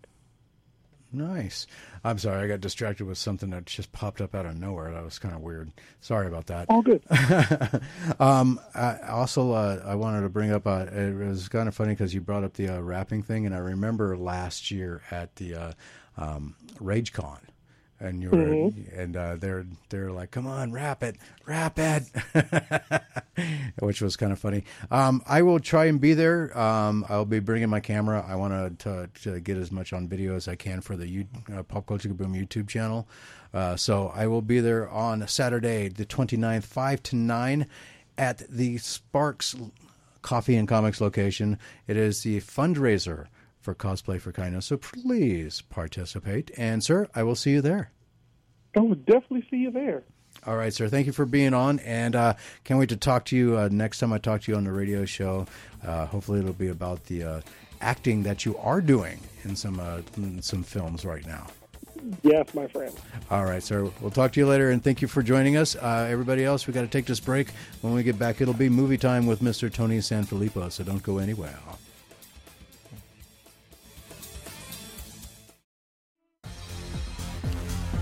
Welcome back to the Pop Culture Kaboom radio show. Everything you want, everything you need in pop culture entertainment. Each week, the film hours that be release dozens of movies, some of which you will never hear about except here. Each week's upcoming releases are carefully picked over from Rotten Tomatoes, and up to five films are selected from genres that I would watch, and those genres are action, adventure, horror, science fiction, anime, or fantasy, and that is pretty much it. With that in mind, we sit through some of the most hideous trailers ever made, and we'll read you the synopsis of each film, then give you our not so humble opinions. Bear in mind, we are not professional movie critics, we're just overly opinionated blowhards. But Mr. Tony Sanfilippo of Filippo's Horrible Reviews is. You can catch all of Tony Sanfilippo's reviews of concerts, television shows, and movies at Filippo's Horrible Reviews on Facebook. And how are you, sir? I'm doing good, Jimmy. How are you, bud? I'm all right. Just trying to get through the day. Wow. That that is good. I am. Uh, I'm currently uh, enjoying some family time here in Cheyenne, Wyoming. That's where I'm doing the show from. Just Nice. down the street from Cheyenne Frontier Day, you- baby. You are a very well traveled man. he is. I am. Yes. This thing is funny. Is uh, Cheyenne's actually only about. Uh, it's like a Reno to Carson drive. From Oh. where I live. So it's not. It's not terribly far. But yes, I do get around. Yeah, uh, I I think uh, I- I'm a travel hostie. The, the I think the most uh, the most Yeah. difficult one he's ever done was he was on a cruise ship in the Caribbean trying to call Oh, my get, God. get connected. That would be And one then- expensive phone call. it was. yeah, that that was a tough one. And then the uh, early early days, I did that one from Cabo, and I had those idiots yelling while I was trying to do the show. That, that was a tough one. It's always tough uh, when you're on the go and you're out and about. Your uh, surroundings are a little different. Yeah. I, I was telling him he should wear a sign that says, I'm doing a radio show. Tune in here to hear what I'm saying. No, yeah, we yeah, I should. This is uh right now it would do me no good. I'm sitting in a I'm sitting in my vehicle while the concert's going and my family's out there drinking beers and stuff. So Oh, no. I'm in Even that your kids? area. Not to distract. You guys don't need all the excess noise and all the loud cheering. And we get the occasional biker, you know, um, where they want to take you to the concerts and stuff, and they have loud music. So it kind of secludes the outside noise. All right. Well, let's get to these uh, movies, these here movies, because we do got five Yeah, of them. movies. Yes. Uh, let's start with Shrapnel. Shrapnel. Shrapnel. Uh, when Sean's daughter goes missing on the Mexican border, he teams up with his former Marine partner to face off against a cartel who kidnapped her. It's movies like this that uh, make me wonder why anyone would travel to countries they don't know anything about. You hear about it all the time on the news as well, so as well. So it's not like it's not something that actually doesn't happen. I mean, anyway, I digress. Well, it happens enough that people use it as movie plots. Now. I know. It's like, uh, okay. Yeah. Oh, let me see. A criminal organization is in charge of this entire area. I think I'll go visit there. or this this place is controlled be- by they could- terrorists. they could Let me go say hi. You know, it's like, geez, come on, people. Uh, Dad is a super soldier, because of course he is, whose daughter has been kidnapped in Mexico by a drug cartel, because of course she was. Can someone please explain to me why it it is that since we know where they live, we can't send a couple of cruise missiles in there and just blow them up? If you like your action predictable, then you might enjoy this, but to me, I think Liam Neeson already visited this theme in a much bigger budget movie anyway, so I'm giving it a touch brown. What say you, Tony? Oh, Marines versus drug cartel. Jason Patric is off the boat and is speeding to his next mission. wink, wink. Uh, and he saved his daughter. Them darn dirty druggies kidnapped Sean's daughter. He does what any dad would do and save her at all costs. He recruits his buddy to take down Garza and the drug crew. While the story and action seem all there, it's all too predictable and unrealistic. Two men versus a cartel is a no-win situation in real life. However, in here, seems like they can just mow down this entire um, uh, cartel. So I'm sure at the end, though, Sean will be the last man standing, and he'll get his daughter back at the cost of his buddy's life. But you know what? I'm just going to go ahead and skip it because it looks super predictable. So I, I'm also with you, Jimmy. Touch brown. And you know the buddy's going to go down in a blaze of glory. Exactly. Sacrifice. With a You know, loaded like six true string on his back. Uh, Spencer, what say you? Well, uh, this one kind of struck me as uh, it, it does look like it's basically a remake of uh, of Taken with Liam Neeson. But so I'm wondering if he'll have as much success as Liam Neeson in getting his daughter back, or if he'll have as much success as Sylvester Stallone in Last Blood. Didn't see that one, but I'm sure he Yeah. has a particular set of skills. Yeah, so so he's probably going to be uh, much like the production. It looks like it's going to be fairly middling, and unfortunately, poor poor Jason Patric is. It's like it's like he's been he's re, recast from Liam Neeson, just like how he got recast from, from Keanu Reeves from the first Speed and the second one. and he just the guy can't catch a break. Um, but I like Hopefully, in this one, he doesn't catch a bullet. Ah, wah, Yeah, but, wah, uh, wah. Ah, that's good. That's a Yeah. zinger, man. That's a zinger. I like good. pre- I like good predictable action movies for background noise. I, I don't think this is going to be like an Arnie one where you can get good one-liners and such. But uh, I'll give it a blah. Yeah, okay. Rob, what say you? Yes, well, Jason Patric gave up fighting vampires and chasing waves to search for his missing daughter on the Mexican border. Sounds exciting as it is. Um, yeah, this was one of those totally trope movies that, yeah, Liam Neeson, he already did three of them. We don't need a fourth one called Shrapnel. So, Touch Brown. Okay. What is next, Tony? Oh, uh, let's go see The Mistress, man. Uh, the movie's not called The Mistress, man. It's just called The Mistress. And its synopsis is Maddie and Parker move into their dream home when they discovered old letters from a lovelorn woman who lived there over a hundred years ago. Parker experiences ghostly disturbances while Maddie suspects he's hiding something dark from his past. He's a cheater, Maddie. That's what's up. okay. Spooky house, newlywed, kept, newlywed couple, and a big bosom neighbor to make her way right at home, including with your husband. Spoiler, she's not real because there's no way she's attracted to the main guy. She's a total nerd. Oh my God, houses are haunted. Just, just Trixie, the ho ho ho Merry Christmas babe next door came over.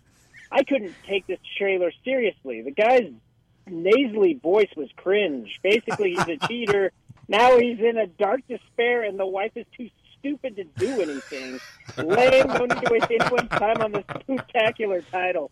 Touch Brown. I couldn't get over that dude's voice. And Wow. killed it. I can't imagine that. Why? Uh, okay. A movie about a haunted house actually has a line in it where the guy says, The house is not haunted.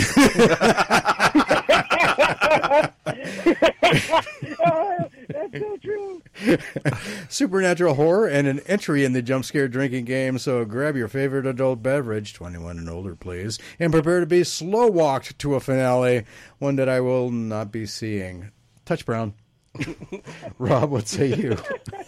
Um, yes, this seems like a very bad, bad retelling of something beneath. And I thought you were going to say something better. Well, and the women in red, you know, or black. So yeah, it just looks terrible. I mean, why? It, yeah, the premise is stupid. So yeah, touch brown. Oh, okay. That's not. I, I was not expecting a touch brown from you, Rob. It, it looks terrible. It does look terrible, but I still I wasn't expecting it. I have my standards. Spencer, what say you? Well, uh, like you know, he just listed. Rob just listed a couple of movies that have done this and done it better. You know, the, like the, the Woman in Black. Even you know, even the new Hammer one. You know, with with with Daniel Radcliffe was really interesting. Then uh, what was it? What lies beneath? I think it Yes, was. yes, Yeah, mhm. yeah. You know, did it did it better, but. Uh, now I'm, I'm going to preface this. It is touch brown for me, but but uh, I am going to say I, I do like the concept. I have not seen this uh, uh, executed well yet. Where where i- is it a stalker? Is it supernatural? Uh, where where where It's a supernatural stalker. or yeah, Gotta combine the yeah, two. Yeah, but I, I have not seen anybody be able to to do that well in a movie yet. And I The am, Shining.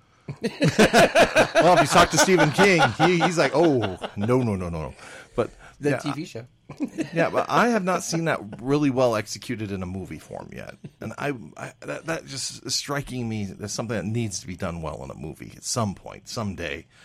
This is not that day.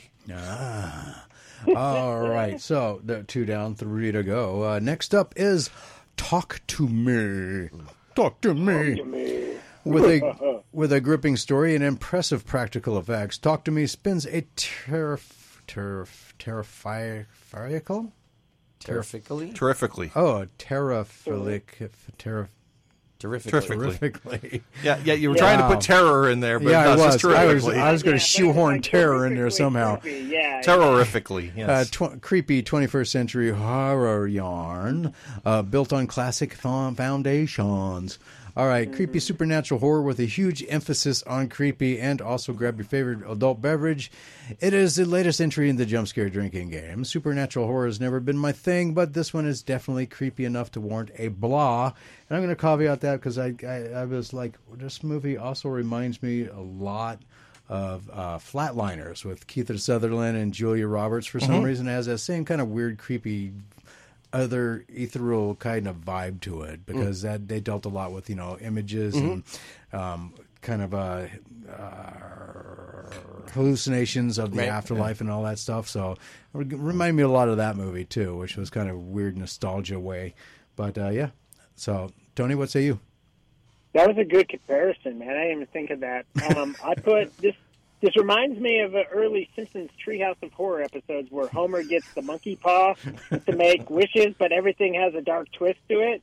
Although this is not the Simpsons, but the monkey paw thing makes me think of it. Mm-hmm. So in this, she holds the corpse hand to see her mom again, and hey, as someone who's lost their own mother, I'm definitely never going to do this. Even if it's the opportunity to see my mom again, I just don't need to see some crazy dark demonic version of her. So I'm good there. But seriously, as the trailer went, it kept convincing me that I'm going to see the scariest movie that's guaranteed to make me poop my pants in fear. I'm not buying it. In fact, every time they said "talk to me," I envisioned Poison's talk dirty to me. I this trailer would be so much more fun if that song played out throughout the trailer. Uh, while it doesn't look bad, it definitely has jump scares galore. So get ready for the jump scare drinking game. Um, I would give this the Paul Blart 20 minute rule. So it's a blah for me. I would actually, you know, it doesn't look completely terrible. All right, Spencer, what say you? Well, uh, know, like uh, like Tony, you know, I saw the kind of the, uh, the the monkey's paw parallel in there with the corpse hand and stuff, but and you know, this does have all the fun the fun tropes of a, of a good uh, horror movie. You have all the jump scares. You have making a very bad decision early on that makes absolutely no logical sense, but but it gets the movie going. Uh, i.e., grabbing hold of a corpse's hand for thir- for ninety seconds. It's like nobody does that. that. It's not like spin the bottle here, people.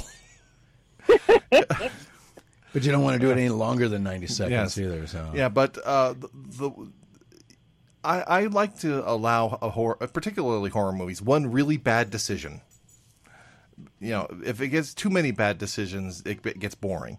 But if, if that's the only really bad decision that makes no not, no sense at all, and the rest of it is this descent into demonic madness that it looks like in the trailer, I would be very interested in seeing this. And that the lead actress is actually, I actually kind of felt for her in in the trailer.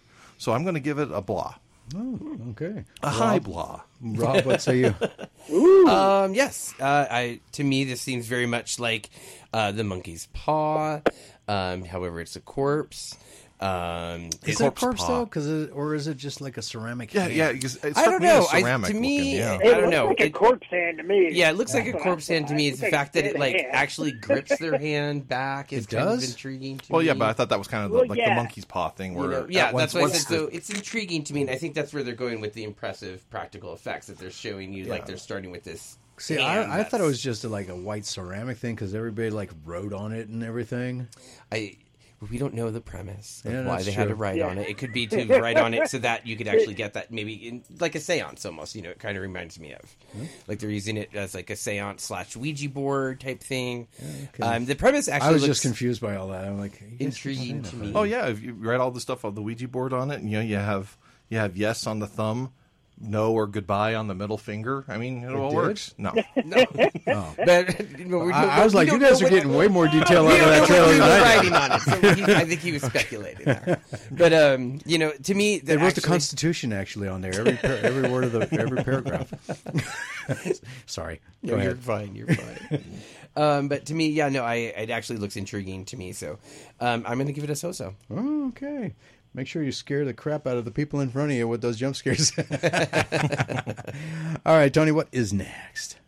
The next one is Sympathy for the Devil. And synopsis for this is After being forced to drive a mysterious passenger at gunpoint, a man finds himself in a high stakes game of cat and mouse where it becomes clear that not everything is as it seems. Mm-hmm.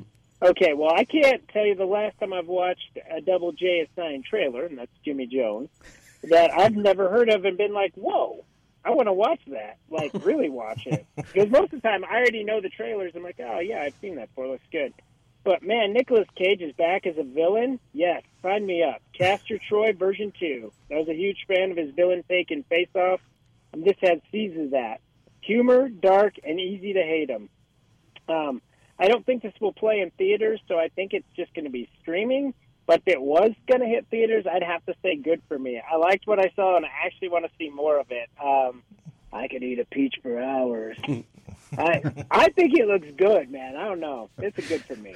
Was that actually a line in the trailer? Uh, no, that was in uh, No, Face no, Off. that was from Oh, Face Off. oh, Was he, okay. was- he has he had he had a quip a quippy little catchphrase at the end of the trailer, but I'm blanking on what it was. But he totally had that. Oh, I, I said wanted to be a 100% sex appeal tonight, but you've now got me down to 50% sex appeal. Is that not- Yeah, it's just some freaking stupid trope, but man, it made me laugh. I, I dug it. So I was like, I, I, want to watch it. I, I don't know. I'm going to break my touch brown streak. I'm going to say, I think it's if it's streaming, it has to be a blob. But if it was going to be a theater, I would go see it. So good for me. All right, let's just put good and see because uh, either way, I'm sure there will be a Filippo's horrible review on this one. So, I Uh, gotta see it, man. It'll probably disappoint, but I, I want to see it. all right, after watching the trailer, I am thoroughly convinced that the director said, "Give me crazy Nick Cage. You don't need a script. Just improvise your scenes. Just be crazy Nick." exactly.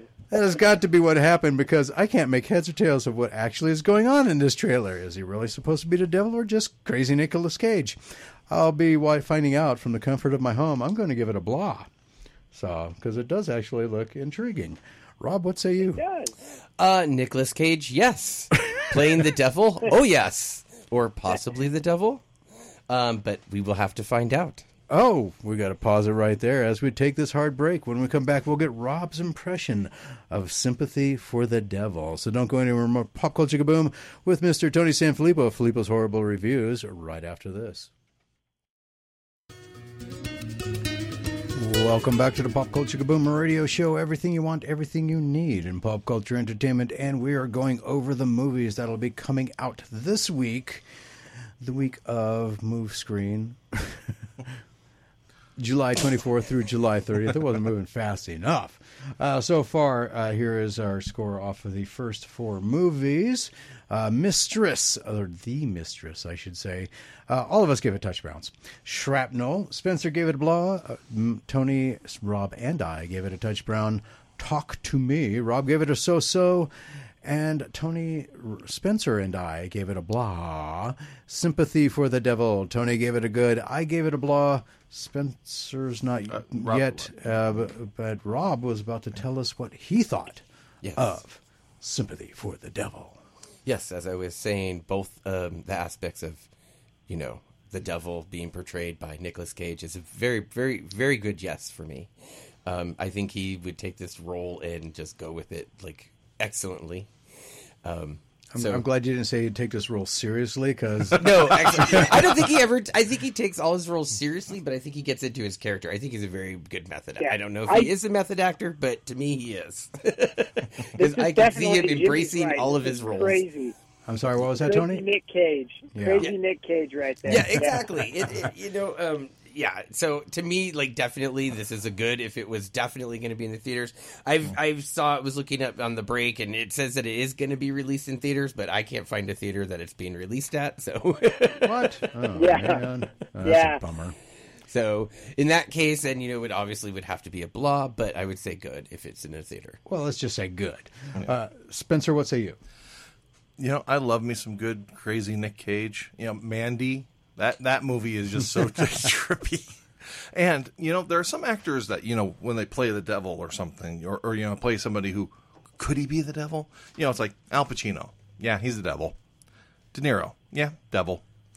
Nick Cage with him be, with him going full crazy in this one.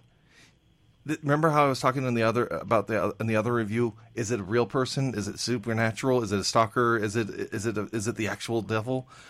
I'm hoping this will be the movie that'll make me go, "Wow, I had I kept guessing," because Nicolas Cage is just crazy enough that he could just be somebody who's intensely psychotic and, and just can't take your eyes off him. Awesome to watch, or he could actually be the devil, you know, coming coming down to Georgia to steal, uh, you know, Rick Flag's soul. so which you did in the cab. You can have anything you want. You did a little hand gesture. Right? That was kind of yeah, weird. so yeah, and and, and that was another thing I couldn't figure out about that trailer. Was he in the back seat or in the front seat? Because he kept jumping back and forth. yeah, I think Yeah, I, I think he does in the movie I think that's probably. part of the aspect of yeah. his And- devilish. Yeah, and, and, and that is one of the things that also is intriguing me about this. I am going to add my my chorus of good, add my voice to the chorus of good on this. Okay. Because I love crazy Nick Cage. All right, there you have it. The best reviewed one so far this year might not even be in theaters, unfortunately. All right, uh, yes, uh, Nick Cage does play good crazy, or he just uh, actually plays crazy good. yeah. I don't know about a good way to put that. I don't know if uh, there, any crazy can be considered good, but uh, except when you're playing it. Which brings us to the 400 pound gorilla in the room this week, which is Haunted Mansion. Here's the easy synopsis. A woman and her son enlist a motley crew, not Motley Crue the band, but a motley crew of so called spiritual experts to help rid their home of supernatural squatters. Uh, so Disney is trying to capture the lightning in a bottle that was the Pirates of the Caribbean. But after watching the trailer, I think they failed. I got more of a Scooby Doo vibe out of this than a haunted attraction from a theme park, and I'm left scratching my head on what exactly the reasoning behind the whole thing is. I've said it before and I'll say it again. The minute I saw anything uh, as funky weird in a house, I just got, I don't care how I got it, I'm out then and there, period, end of story. So it'd be the shortest movie on the planet. Touch Brown. Tony, what say you? Oh man, it's funny. I didn't even read the synopsis of Motley Crue. I could have cracked so many jokes. but Home I- I- sweet I did- home. Oh, jeez. yeah, that would have been good. Have like the ghost of Mick Mars standing there with a top hat. Hello. Um, you know, this is one of my favorite rides at the Land of Diz in the World of the Mouse. Um, I know it's been done with Axel Foley in the '90s and the Muppets. Both were meh. Um, this has the Ahsoka Tano, the Penguin, and Lightning McQueen. For those that don't know, that's Rosario Dawson, Danny DeVito, and Owen Wilson. I do not expect this movie to be great by any means, but it does look entertaining enough for me to go see it. Um, so I will give it a so-so. I'll, I'll go catch a matinee of it, but but I'll go see it. All right, another one on the review train for this week from uh, Mr. Sanfilippo. Rob or uh, Spencer, what say you? Well, you know, I am very tired of the live action remakes of the, the rides and stuff, but now we're getting a reboot of a live action re- uh, of a live action remake of a of a Disney ride. Wow, really? Yeah, because you know back uh, they were trying to cash in on uh, Eddie Murphy's popularity as Donkey. You know, so they brought they brought him in as the main character for the last Haunted Mansion movie, Wow. and basically he was doing his donkey impression as he was flying around on a chair, going, "You, hey, you, you don't want to hunt me," yeah, yeah, yeah, and all that all this crap, and it was it was That was a good. That was a good Murphy man. I like that. That's a good one. donkey. Yeah. but anyway, uh, but um, this one looks better than that. um, I, you know, I, I like Danny DeVito. I mean, I'll, I'll give anything he's in a chance. I mean, I was not, um, I'm still not the biggest fan of It's Always Sunny in Philadelphia, but when he joined the cast, it actually got a bit better, in my humble opinion. Okay. And and I just like Danny DeVito because of, of things I've, I've heard about him, you know, from behind the scenes and stuff. And I did like the one scene where um, Owen Wilson's like, you know, I don't find any of you scary except for you. You're kind of terrifying. Can you turn around, please? I found that that actually gave me a chuckle. so um, I will give this a. Uh, I, I probably wouldn't go see it in a theater. I have a sneaking suspicion my daughter's going to make me see this. So, but, but probably not until it's on streaming. So I will give it a blah. It's a it's a mid blah. Rob, what say you? Uh, yes. Um, Jamie Lee Curtis as Leota. Nice. I thought that casting was actually excellent as her mother played the original voice of Leota when the ride originally opened. So a I was meta unaware right of that. there. That's nice. Um, Oh, that's a cool, cool tidbit. yeah. So I, to me, this Disney's going back to its roots. Is trying to go back to the Watcher in the Woods and have a little bit of a scare. Um, from what I'm understanding, they are having some jump scares in this movie. Um, so Disney's kind of trying that horror comedy vibe. I think that they tried with Arachnophobia when they were had uh, Touchstone Pictures, um, which I loved. I thought that was a Oh, great yeah, mixture yeah. of comedy and horror. Um, so I think if they do this well, they have some great comedic actresses. They got great horror actresses. You got Jamie Lee Curtis; she does both. So I think Mm-hmm. you know you got a great casting there. Tiffany Haddish. Um, so I, I think it's I think to me it's going to be good. I actually have tickets to go see it on Friday with my kids. Nice. So to me, is- it's going to be good. I hope. it is weird how like comedic actors can do other genres so well, just because I think there's just a, a thing the about the timing. timing. Yep. Yeah, exactly. Well, I, I don't know how this happened, but interestingly enough, this movie got every rating we got. Um, so the Haunted Mansion finishes with Rob giving it a good, Tony giving it a so-so, Spencer giving it a blah, and I'm giving it a touch brown. So we covered the entire spectrum of the rating system That, here on. that There you might be the first That- movie that that has that has achieved that. I think so. I've I never. so. I, I, I- I can't. I I cannot remember that- that. Uh, Sympathy for the Devil, though, remains the highest rated one with three goods from Rob Spencer and Tony, and I gave it a blah. Uh, Talk to Me, as uh, Tony Spencer and I gave it blahs. Rob gave it a so-so. Shrapnel. Spencer gave it a blah. Everybody else, meaning Tony, Rob, and I, gave it a touch brown. And Mistress was just a big brown streak. Touch browns all the way down the line from all of us. Uh, so that was the movies this week. Next week, I can't wait to get your opinion on this one, Tony. It is going to be quite the week of movies next week, starting with the 400 pound Oh, gorilla in the room, which is going to be the Teenage Mutant Ninja Turtles Mutant Mayhem. Uh, okay, okay. Meg 2, The Trench, I can't wait. Mobland. Now everybody's like, what? Uh, then, then there's the tumbleweed. yeah, there you go. Till Death Do Us Part. Topland. Uh, and the collective. So yeah, yeah, I started off r- really high, and then it was like uh, dropped off that cliff real quick with those. Yeah, And it did. I was like, you got, you got two two big ones I know of, and I've seen trailers for, so that's good. The other three I haven't seen yet. So, uh, any crazy Nick Cage in any of them? Uh, not that I'm aware of. Um, No, but I, yeah. I just looked up titles quite honestly. Yeah, but you know have what? Jason Statham kicking a kicking a giant shark in the nose. Okay. Yeah. So okay, that wasn't done because uh, and also coming up after that is when I know that Rob's probably looking forward to seeing the last voyage of the Dimitri. Demeter. Demeter, yeah. So, The vampire in that actually looks really good. this looks really creepy. Um, it's definitely uh, not the Dracula that you might remember. Well, what's nice about this is that they always kind of pass over the whole ship, like scenes in every Dracula movie. yeah, they're coming it's just over. kind of like, and he got the So- England. Yeah. it's actually kind of cool to see everything that's that happens. Yeah, it's weird. It's not a prequel. It's kind of a sidequel.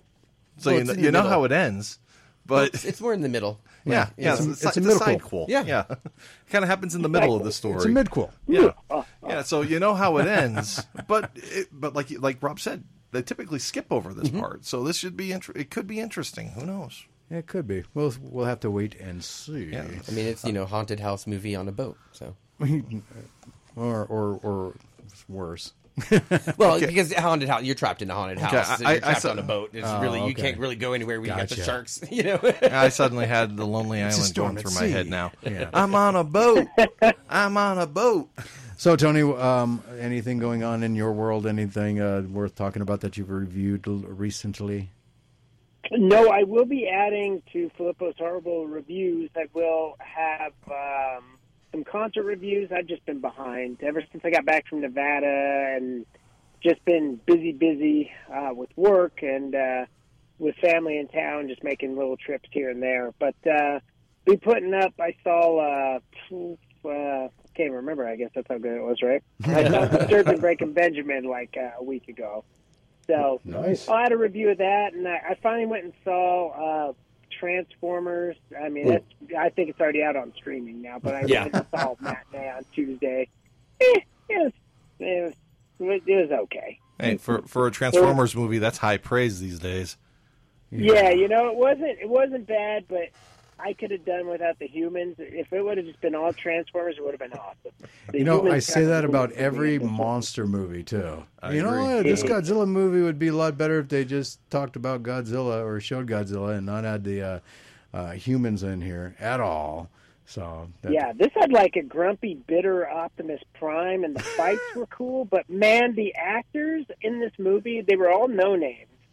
Um, It just they drove me nuts. It took place in the '90s, and the actors and actresses straight just drove me bonkers. Like, ugh. they were I all no names, and now you know why. So yeah, Yeah, my gosh, yeah. They, when Yeah. they took a step back, they're like, instead of putting at least someone you know, they went nobody. And I apologize out there if there's people listening. They're like, yes, this person is in this movie, you idiot. Okay, well, I don't know. I've been following their no career names. for years. Okay, good for you. Exactly. This yeah. could be their big All right, blockbuster. well, Yeah, I'm good. I'm good. I don't need to see any of their stuff. But I know I didn't get to partake in the uh, Phoenix question, but uh, I would. I didn't have a specific favorite toy that I regret not having it now. Like I regret not saving any of my toys being a kid and and enjoying them. But uh, all my Ninja Turtles and stuff, I had so many rare ones and classic ones, and I opened them all, and they got beat to heck, and you know. But it would have been nice to keep those. But I do have a funny one that I do regret. It's not a toy from my childhood. It is uh, as a married guy when I was married to Kathy, We uh, Uh, it was right. It was a week before Michael Jackson died. She had this creepy uh, Michael Jackson Barbie doll thing. Hmm. it was from the Beat it, yeah, Thriller, but it was the Beat It album mm-hmm. or from the Beat It video. So I go, why do you have this toy? She goes, I don't know. I don't want it. It's gross. Why would I? I don't want this stupid thing. well, then where, why do you have this voodoo doll in your house? I mean, come on. It just keeps appearing. So check it. So her mom gave her boxes and boxes of her Barbies as a kid, unopened. And one of them, and she wanted to sell the Barbies, but we had this Michael Jackson doll in there sealed. And she goes, I don't want this stupid thing. No one's gonna buy it because you know at that time he was going through the petty thing and and all that weird stuff. So he, it's not like you thought this thing was gonna be worth any money. So we took it to Goodwill. He passes the next week, and we look on eBay, and that particular Beat It doll went for twenty five hundred dollars. Wow. we gave it to the Goodwill. Yeah, so if I had a regret on a toy that I can think of, it'd probably be the Michael Jackson Beat It video. Now, did uh, you scramble doll back to that uh, uh, that Goodwill to see if it was still there? yeah. yeah no way. It's gone, bro. It's Oh, look, they're selling it for ten dollars. Okay, but nobody has a. to Goodwill, and they whoever got it, yeah, huge score for them. But yeah, we basically threw twenty five hundred dollars in the toilet. Yeah. I bet you that's why somebody Yeah. somebody bought it. It's probably one of the I bet Goodwill workers. why. I guarantee you. Oh yeah. Oh yeah, yeah. So you know that's to answer to the Phoenix question. At least since I didn't get to, uh, I wasn't a part of that segment, so I thought I'd share that with you fellas. It's Well, thank you. a I fun appreciate one. that. That's yeah. a, that's a great story, actually. So, yeah, That was a great yet sad story all at Yeah. the same time. yeah. The highs and lows, you know, all in one sorry. paragraph. Yeah, that was great. But- but It was certainly a is, At the end of the day, is, is she was more mad because she's like, "Oh my god, why did I do that?" Like, I think she was more mad, but uh, it's great. You know, Yeah. you live and you learn. Hang on to your stuff, kids. You never know what it's going to be worth. So, All right. So, hey, did you uh, catch the uh, uh, third season of The Witcher? No, I haven't watched The Witcher yet. I need to. I haven't even finished Secret Invasion. I got, I got That burnt one's out on boring. that. Don't bother. away. yeah, I think I everybody's watched having a hard time with that one. I mean, They had to put it onto Hulu. really? yeah. Yeah. Wow. Well. It's so bad that I'm reading all this stuff, and it's like, oh, Rhodey's a he's a he's a Skrull. Right. And is the real Rhodey coming back? And I'm like, dude, that, I don't even need to watch this. It's stupid. Well, Yeah, they- I've lost all of course, the real Rhodey's coming back. They can't have Scrody doing uh, the ar- armor wars. I mean, come on. Right. Yeah. No. Exactly. yeah, yeah. The real the real. Will a real Scrody please stand up? Please stand up. Oh man, that that that was good. Oh wait, that, that that's actually humorous on a number of points because Rhodey can't stand up because he got hurt in uh, during Civil War. So Yeah, yeah. wow, Layers, ladies and gentlemen. layers and Layers. please direct all the hate mail to popculturekaboom at gmail.com. Make sure you like title the email correctly. yeah, so, yeah, Follow yeah. the simple instructions. people. Simple instructions. All right, Tony, we got to take a break, and, and we got our, special guest, Emily Skye Golden from the Cordillera International Film Festival, coming up next. So don't go anywhere. Uh, Mr. Sanfilippo, uh, have a safe trip back home, and we will talk to you next week. Thanks, fellas. Talk to you next week. Have a good one. All right, we'll be back right after this, so don't go anywhere.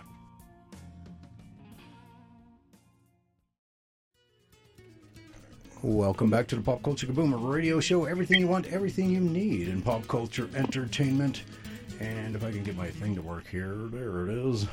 The Cordillera International Film Festival is coming this weekend, starting Thursday, July 27th through Monday the 31st, with 150 plus films, all star panels, red carpet events, and parties, all happening right here in Northern Nevada at seven locations. And here to tell us all about the excitement, glamour, and activities to satisfy the even the most hardened cinephile. The co-founder and executive director of the Cordillera International Film Festival, Emily Skye Golden. And how are you? I'm good. How are you? I'm all right. Um, before we get into all of that, um, I, I, I just want to bring this up real quick. My show is becoming like uh, you, you ever hear that game uh, Six Degrees to Kevin Bacon? Uh, It's become my show is now becoming Six Degrees to Eric Roberts because uh, oh, funny. you're like the four, third or fourth person now that I've had on that have worked with him on a film, and uh, I, I have yet to actually have him on my show. oh, funny, funny. Yeah, I've brought him here, and so there's probably a lot of at least Nevada folks that worked on films that he was in. I, I would imagine here, but also other people you interview. He's a busy man. yes, he is, and, and in in high demand with the film industry. Uh, Yeah. he's a fantastic actor. Um, so the Cordillera International Film Festival is coming up. Uh, kicking off the Cordillera International Film Festival is the f- filmmaker welcome reception at five o'clock. Um, on Thursday, and, Yes. and then it goes straight from there into the opening night red carpet premiere. Um, so this year, a big packed event. How is it uh, as in, in comparison to last year? Is it, are you guys seeing a bigger turnout for this year as far as sales? So we tend to sell out um, the different every year. We've uh, been very very lucky with that. But the the new exciting thing is that we're doing more and we're having bigger venues. So we're still ticket sales are the same, but but there's more overall because we have uh, we're moving into bigger venues and we're spreading out. So we used to just be at the Galaxy Theater at Legends. Now we're at Galaxy Legends and the Galaxy at Victorian Avenue locations in Spark. So we've we've spread our wings. Yay! Wowzers. And uh, a lot of good films coming uh, to the to the Reno Sparks area with the Cordillera International Film Festival this this time. Um, and not that it's to say that there were bad films last time, but I mean, yeah. Um, so uh, as far as uh, what's going on with the uh, speed networking greet, meet and greets with industry icons, that's going on Friday morning at an ungodly hour of nine a.m. Um, that, that is way too early for me. I got to tell you right Oh, now. no. I I got to have so much coffee to attend anything like that and be semi coherent. Um, but stuff like that is uh, geared towards helping out um, uh, upcoming or, or people who are new to the film industry, which is kind of like a cornerstone of what uh, the Cordillera International Film Festival does, right?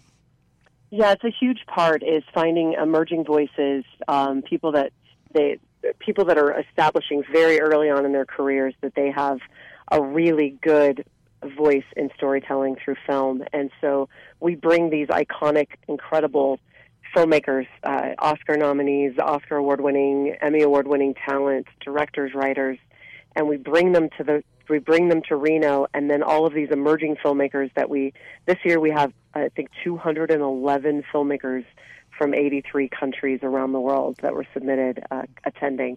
So it's huge, and we do these speed networking events so that they can sit in front of them. It's like speed dating, except no one's allowed to flirt ish, but they get to sit in front of this icon, right? As a as a new filmmaker, or my goodness, just a film lover. You sit across from someone and you talk to them for five minutes, and then the bell rings. You stand up, you go move one seat over, and now you're talking to someone else incredible that you may or may not have a talent crush on or love their films and, and what they do or what they've written. So it's a pretty incredible experience of networking for locals that just love movies and want to sit in front of somebody, you know, or or fans uh, that are trying to become filmmakers themselves. So it's a pretty exciting event. That's Friday morning, and the tickets to that fifteen bucks. So if That's you're somebody, so if you're somebody who's like you know gets starstruck, uh, are, are you able to ask for autographs before you leave the table? No, no, you're not allowed to pitch, ask for person, like ask for a business card, or ask for them to sign anything. Otherwise, it's a Comic Con and it's a thousand dollars because you're meeting seventy amazing people, right? very big different thing.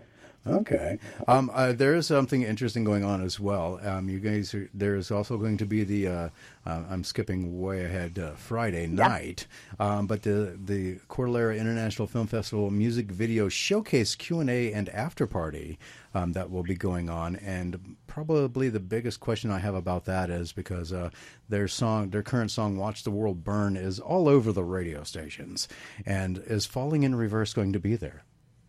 Um, we don't know. We don't know. They haven't confirmed. They did not attend last year. Um, we had a, vid- a video from them before, uh, but they're they're very supportive of Cordillera. Cordillera is very supportive of them. Um, our programmer saw them randomly back in the day, fell in love with their work, and is and has been in communication with with them for quite some time, and the director of the videos. Uh, so uh, we definitely love to support everything that they do. Uh, they've they've done very well and, and flourished obviously over the years. Yeah, and like I said, they're currently their their current single "Watch the World Burn" is uh, being getting lots of spins on various FM radio stations, even ours, I think. Um, so oh, that's nice. that's awesome. I think so, and so it'd be really Yeah. cool to have them there, and you know, and get to meet them and talk to them a little bit, and say, play more shows in Reno. We've definitely, yeah, because they're uh, at least the director's Nevada based. Um, their music, uh, as well as uh, over the last couple of years, our music video program used to just be a few, like maybe 15 minutes long, and with no guests. And now we've had uh, filmmakers that their their music video premiered in Tribeca, and they come to play with us. We've had Grammy award winning musicians show up and do acoustic sets for us. Uh, so it's definitely become a pretty cool event for Cordillera, and it's right after movies in the park. So we do our summer short series, uh, which, by the way, we're four for four with a film screening during movies in the park in July in Reno, going on to that specific program going on to get shortlisted, nominated, and or win an Oscar uh, the following year. So that's it's a good block to come see short films and kind of see what independent Cordillera is about. And then afterwards, everyone just kind of walks over to the bar and watches the music videos and parties. So it's a long night. It's a long. It doesn't even start. The uh, music videos don't even start till eleven thirty. yeah, so that and then and then you have to try and get up at 9 a.m. for the Industry Insiders panel. Um, but so, um, what is the Industry Insiders panel going to consist of? So it gives insight to filmmakers and advice on how to find your path. Uh, so we have like Dawn Gilliam. Dawn Gilliam is Black Panther, Star Wars. Uh, her very first movie was Boys Boys in the Hood. Um, she's been by J.J. Abrams' side with Lost and and just so many amazing projects. Also Oscar films like Fences, Creed. I mean, she's incredible. She'll be on that panel. Bilali Mack from The Whale, just off of an Oscar uh. Uh, we've got uh, actress that'll be on. Um, her name is Sophia Sanchez. She's starring in the new.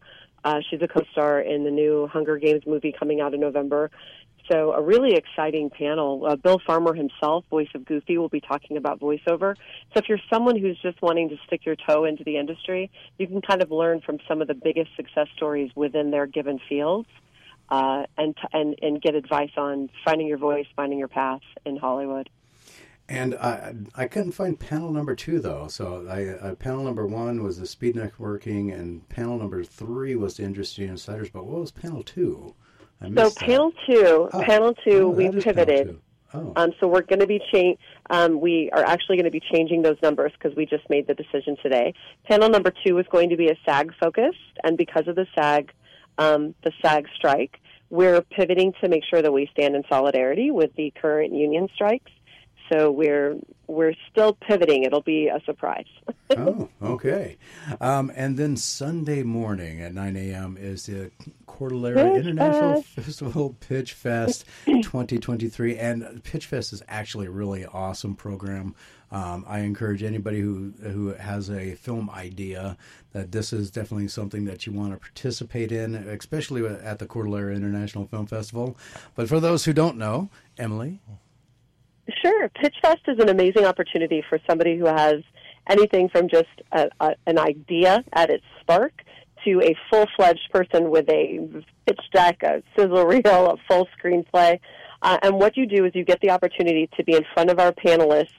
This year, I think it's almost $175,000 um, package, production package, and uh, you're pitching in front of people who can make your movie if you win. It doesn't mean they will, but they can give you advice. You have three minutes to sell your story to them, get them excited about it, and then they have three minutes to then give you feedback so you can kind of learn, uh, get suggestions. It's pretty powerful and impactful and empowering to to hear from these legends on what they liked, what they think you can improve on.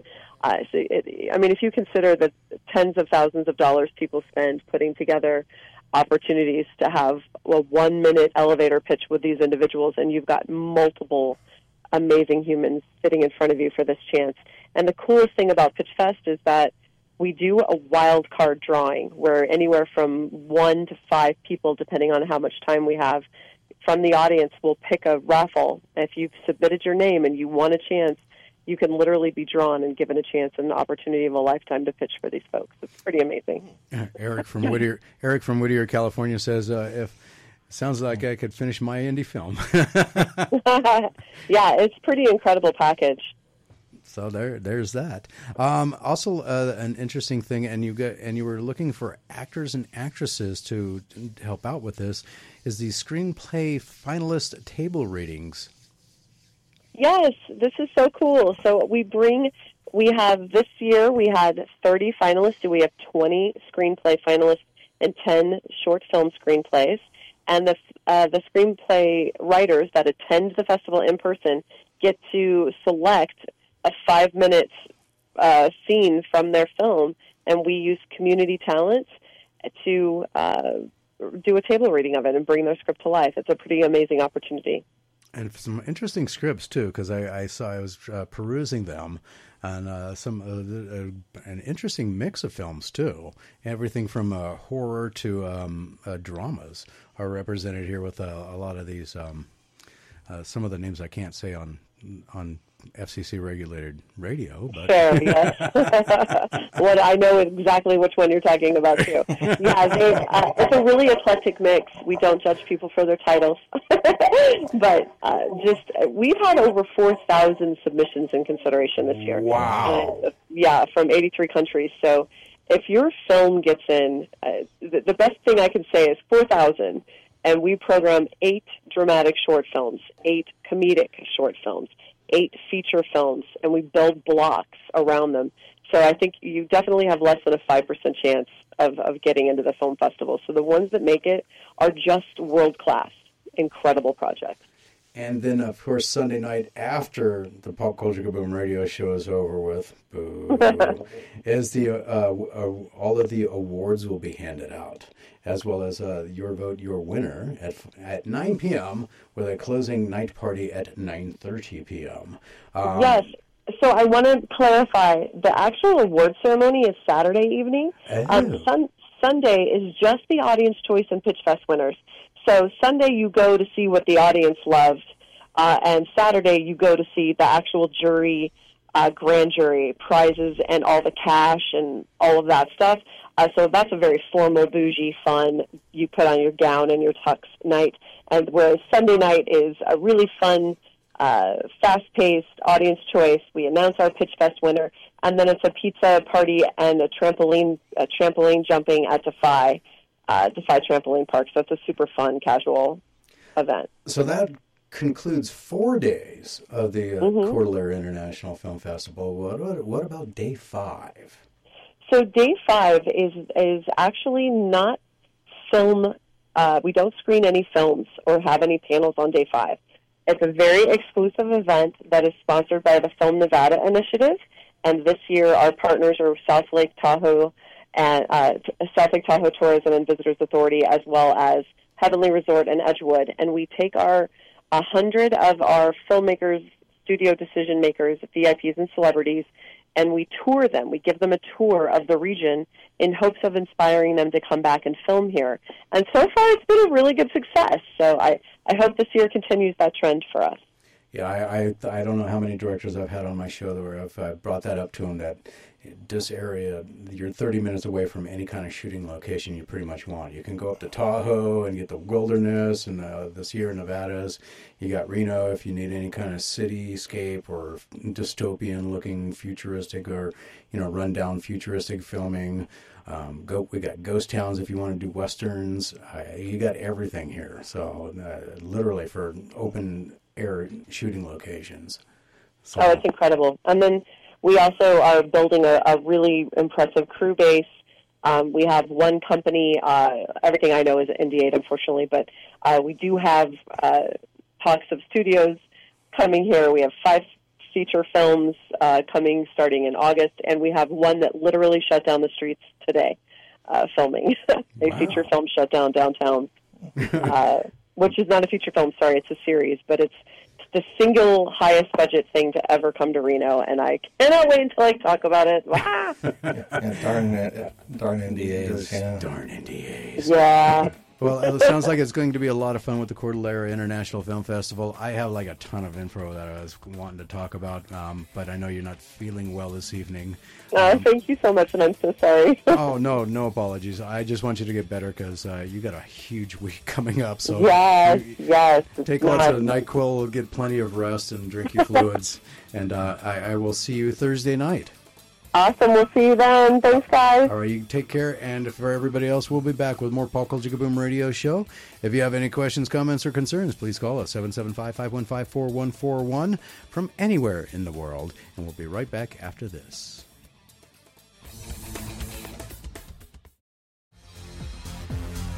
Welcome back to the Pop Culture Kaboom Radio Show. Everything you want, everything you need in pop culture entertainment. If you'd like to find out more information, if you'd like to submit for next year for the Cordillera International Film Festival, go to their website, ciffnv.org. And uh, developer IguanaBee Studios and publisher GameMill Entertainment announced their latest game, Skull Island Rise of Kong, which is coming later this year. The game will be taking on the history of the island, which was developed by creator Joe DeVito and based on Merian C. Cooper's King Kong. The third person action adventure game will have you take on the role of Kong himself as you will take on various predators on your home island in a quest for vengeance and to assume your rightful claim as King of Skull Island. Uh, we don't have re- release information, a release date yet, but we do have the latest trailer for you to watch uh, as the game will be released for PC and all three major consoles. Until then, here's the official synopsis. Uh, take on an action packed quest to avenge the death of Kong's parents at the hands of the ultimate alpha predator, the Syrian terror Gaw. Gaw. Serious. It's G A W. Gaw. Gaw. Uh, traver- traverse the mysterious island and uncover its secrets across a v- variety of treacherous environments, discovering the power coursing through its exotic flora and fauna, conquer waves of primal beasts, defeat unique bosses, and rise above all who stand in Kong's way of being king. Start your journey as the orphaned Kong and experience his evolution to the king of Skull Island as you hunt for revenge against Gaw. Sounds kind of like Maneater, where you kind of go where, where you start as a little shark and you're avenging the death of your of your parents. as a little And- shark. yeah, you start as a little shark and you go around eating shark. things, and you become a bigger and you become bigger and bigger and bigger shark, and you evolve. And you gain special fins, teeth, and all that fun stuff. So it sounds like that's what they're kind of doing with Kong. You start out as a little monkey, Little monkey. little ape, and you and you become bigger ape. Maybe you even find a kryptonite axe, and you just keep finding you just keep finding things make you bigger and better until you can be king and beat Gaw. Gaw. Gaw. Gaw.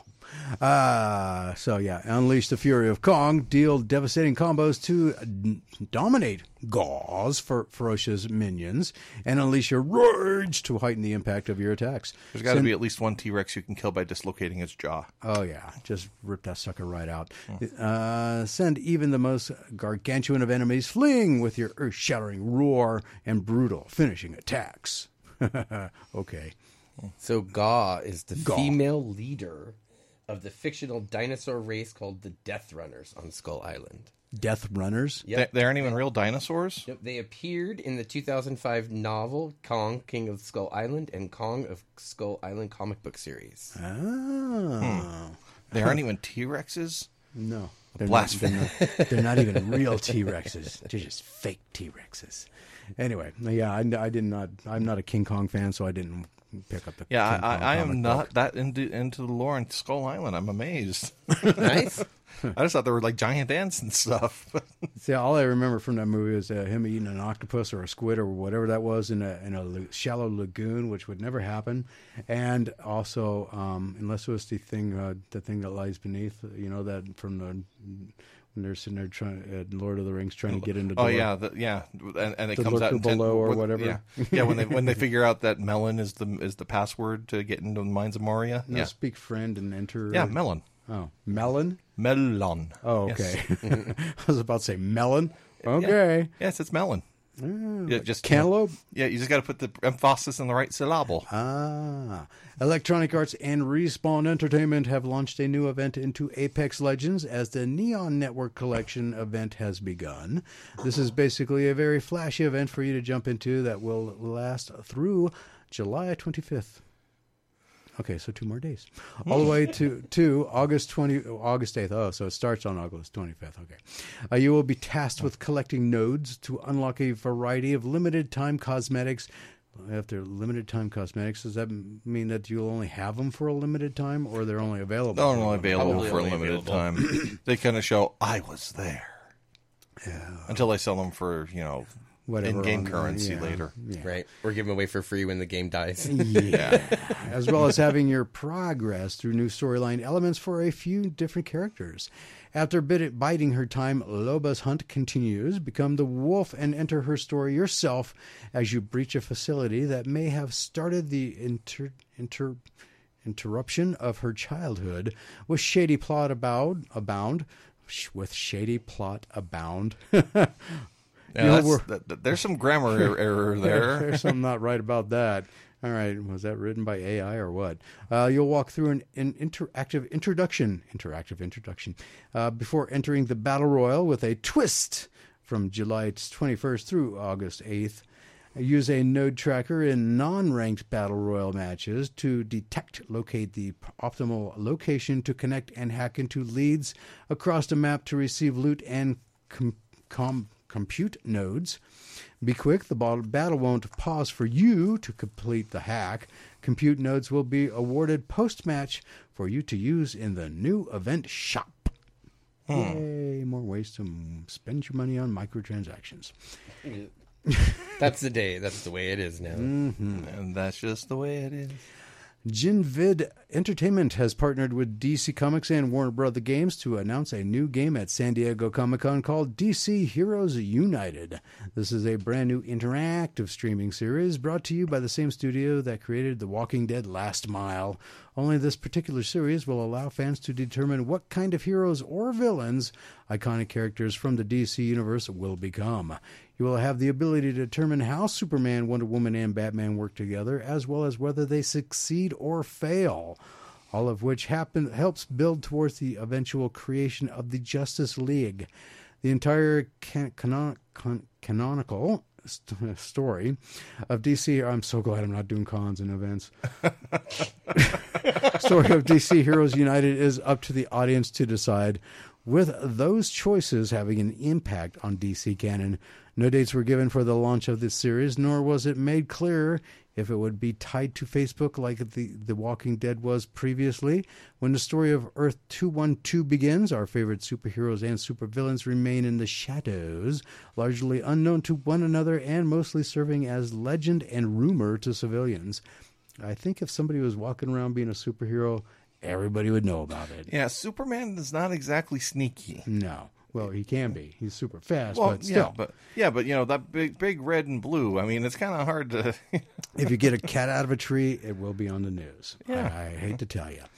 Uh, viewers will decide whether the Dark Knight and the Man of Steel will work together, whether they can trust one another, and how much. How Batman responds to Wonder Woman, brown chicken, brown cow, oh, and Superman fighting crime in Gotham City. Whether Lex Luthor gives into his darker desires, another brown chicken, brown cow, and ultimately, who fights for good, evil, or themselves, and why. A story whose decisions become immutably a DC multiverse canon. DC Heroes Unite United will feature a plethora of DC comic superheroes and supervillains beyond the Trinity. Genvid also teamed up with the renowned artist Terry Dodson to bring this epic sto- epic original origin story to life. oh, really? I, lo- I love Dodson's work. He does. He's a, he's a really good. He's a really good artist. Yes, I don't know how how how you're going to affect DC canon with a game Multiverse. this. it's it's a different universe. but still, how are you going to affect DC can multiverse canon? Because uh, to make it multiverse canon, that means it has to be incorporated into both film and comic book form. Well, when uh, multiverse is when a multiverse is acknowledged, they can just say, "Hey, you know, it was what two one two." This went down to the two one two.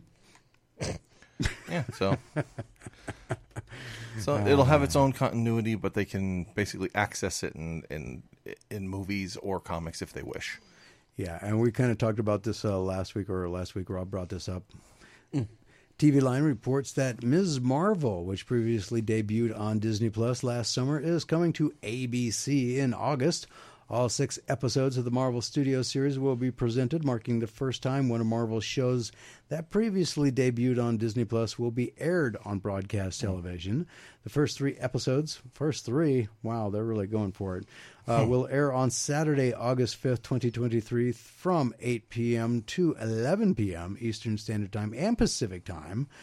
The second half of the season uh, one will follow by airing the next week on Saturday, August 12th, from uh, again in a block f- from uh, 8 p.m. to 11 p.m. Eastern t- Time, Pacific Time. The TV Line article speculates that this could be the first of many streaming titles to be aired on television in the coming months as a direct result of the SAG AFTRA and WGA strikes. With the strikes affecting various productions, networks may, may, may be looking to help fill some airtime in the fall for shows where they'll be missing content. I can make a couple of show suggestions actually.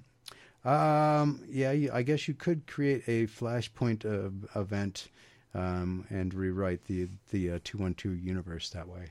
That would be Yeah, interesting. could. that would be interesting, Eric.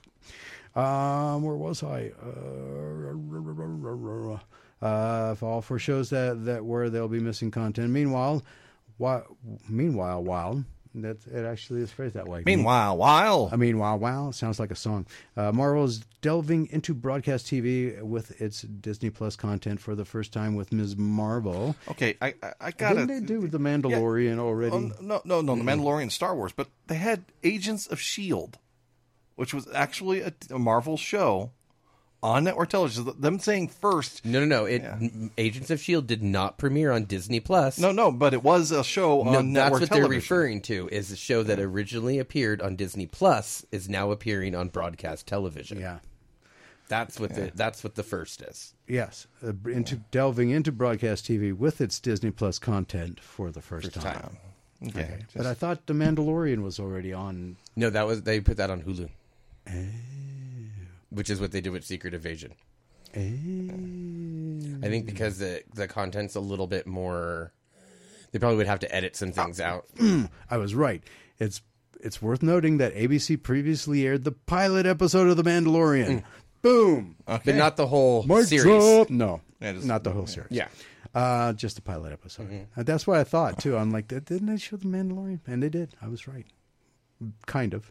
Uh, CBS has also aired episodes of Paramount Plus shows like Star Trek Discovery. It's called STD for a reason. Uh, while NBC has brought Peacock's The Resort to broadcast TV. I don't even know what that is. it's another reality show we can totally skip. Skip. Okay. Yeah, just put it in. Put it in there with the uh, mysteries and thrillers section of the, of the movie to look for. Okay. Uh, there have been rumors and reports of Ms. Marvel getting a second season. However, as of now, season two hasn't been officially greenlit at Disney Yeah, Plus. I don't think they can greenlight anything right now. No, well, they can. They just can't do it. Move them. They can't really cast anything. Yeah, or- they can't m- make a move on it. With that said, there's still more to come with from Iman Vellani as Ms. Marvel in the Marvel Cinematic Universe. She will reprise her Ms. Marvel role on the big screen.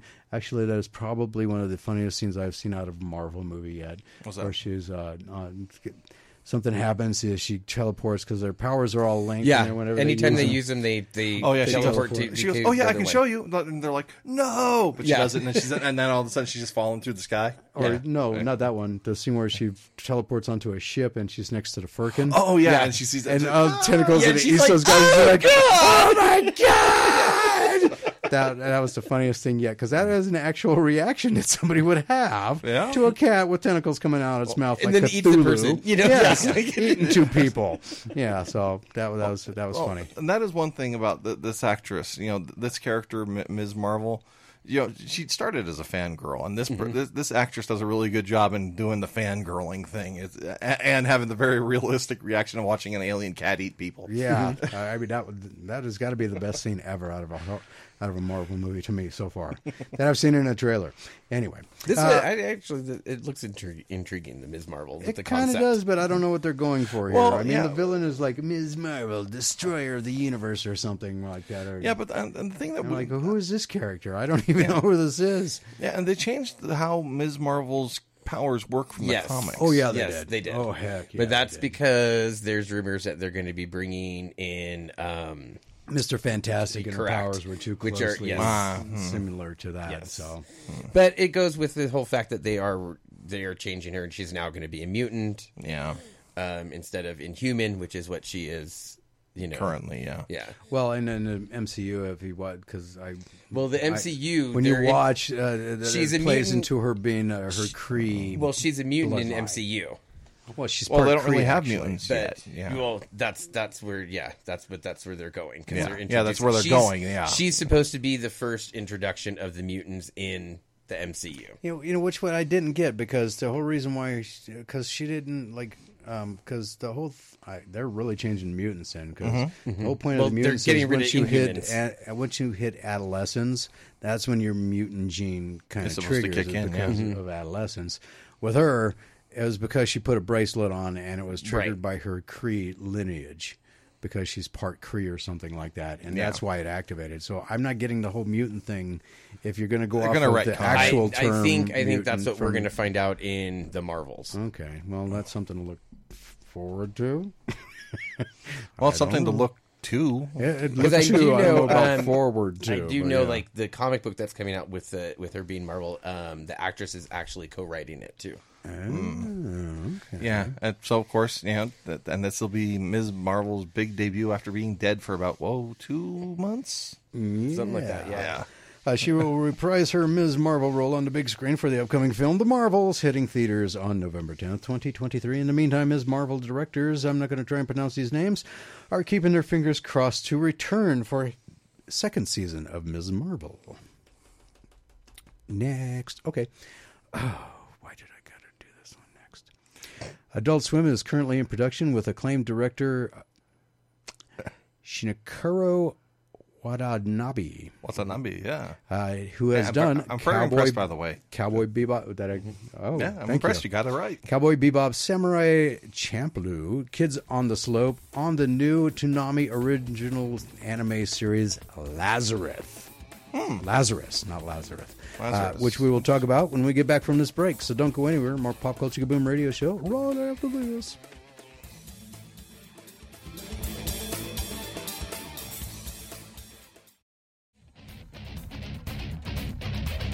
Welcome back to the Pop Culture Kaboom Radio Show. Everything you want, everything you need in pop culture entertainment. I just realized that whales is one of those uh, words that are spelled three different ways and have three different meanings, but sound the same. Indeed. Got Wales, W A L E S, which is a place in England. Right. Wales, W A I L, which means you're wailing Whale, on right. somebody, and W H A L E, the largest mammal in the ocean. Whales, all of them. All right, so we were talking about Adult Swim in production with director Shitakuro Watan, Watanabe. Watanabe. Watanabe Ah, yeah. on the new Toonami original uh, anime series Lazarus. The sci-fi action thriller will be produced by anim- anime studio Mampa, Mappa, and feature action sequences designed by Chad Stahelski, uh, who did the John Wick John Wick film series franchise.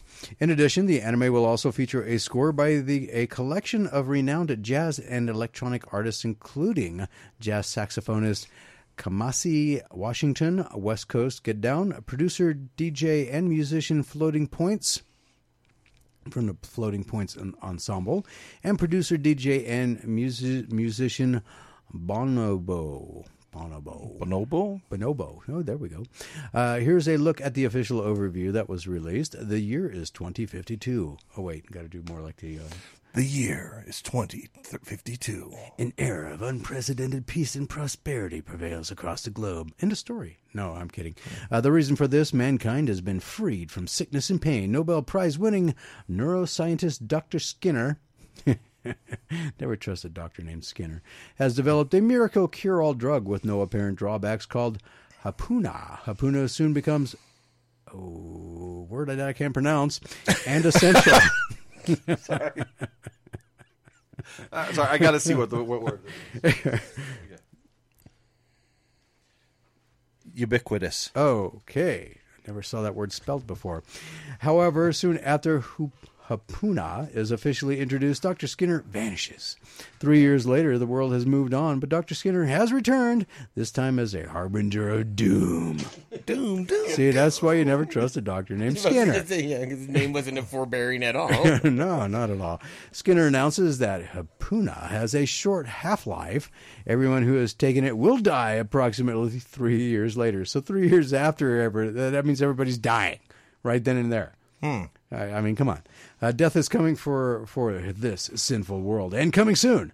As a, as a response to this threat, a special task force of five agents is gathered from across the world to save. Well, if it was to save the entire world, I think you would gather more than five people.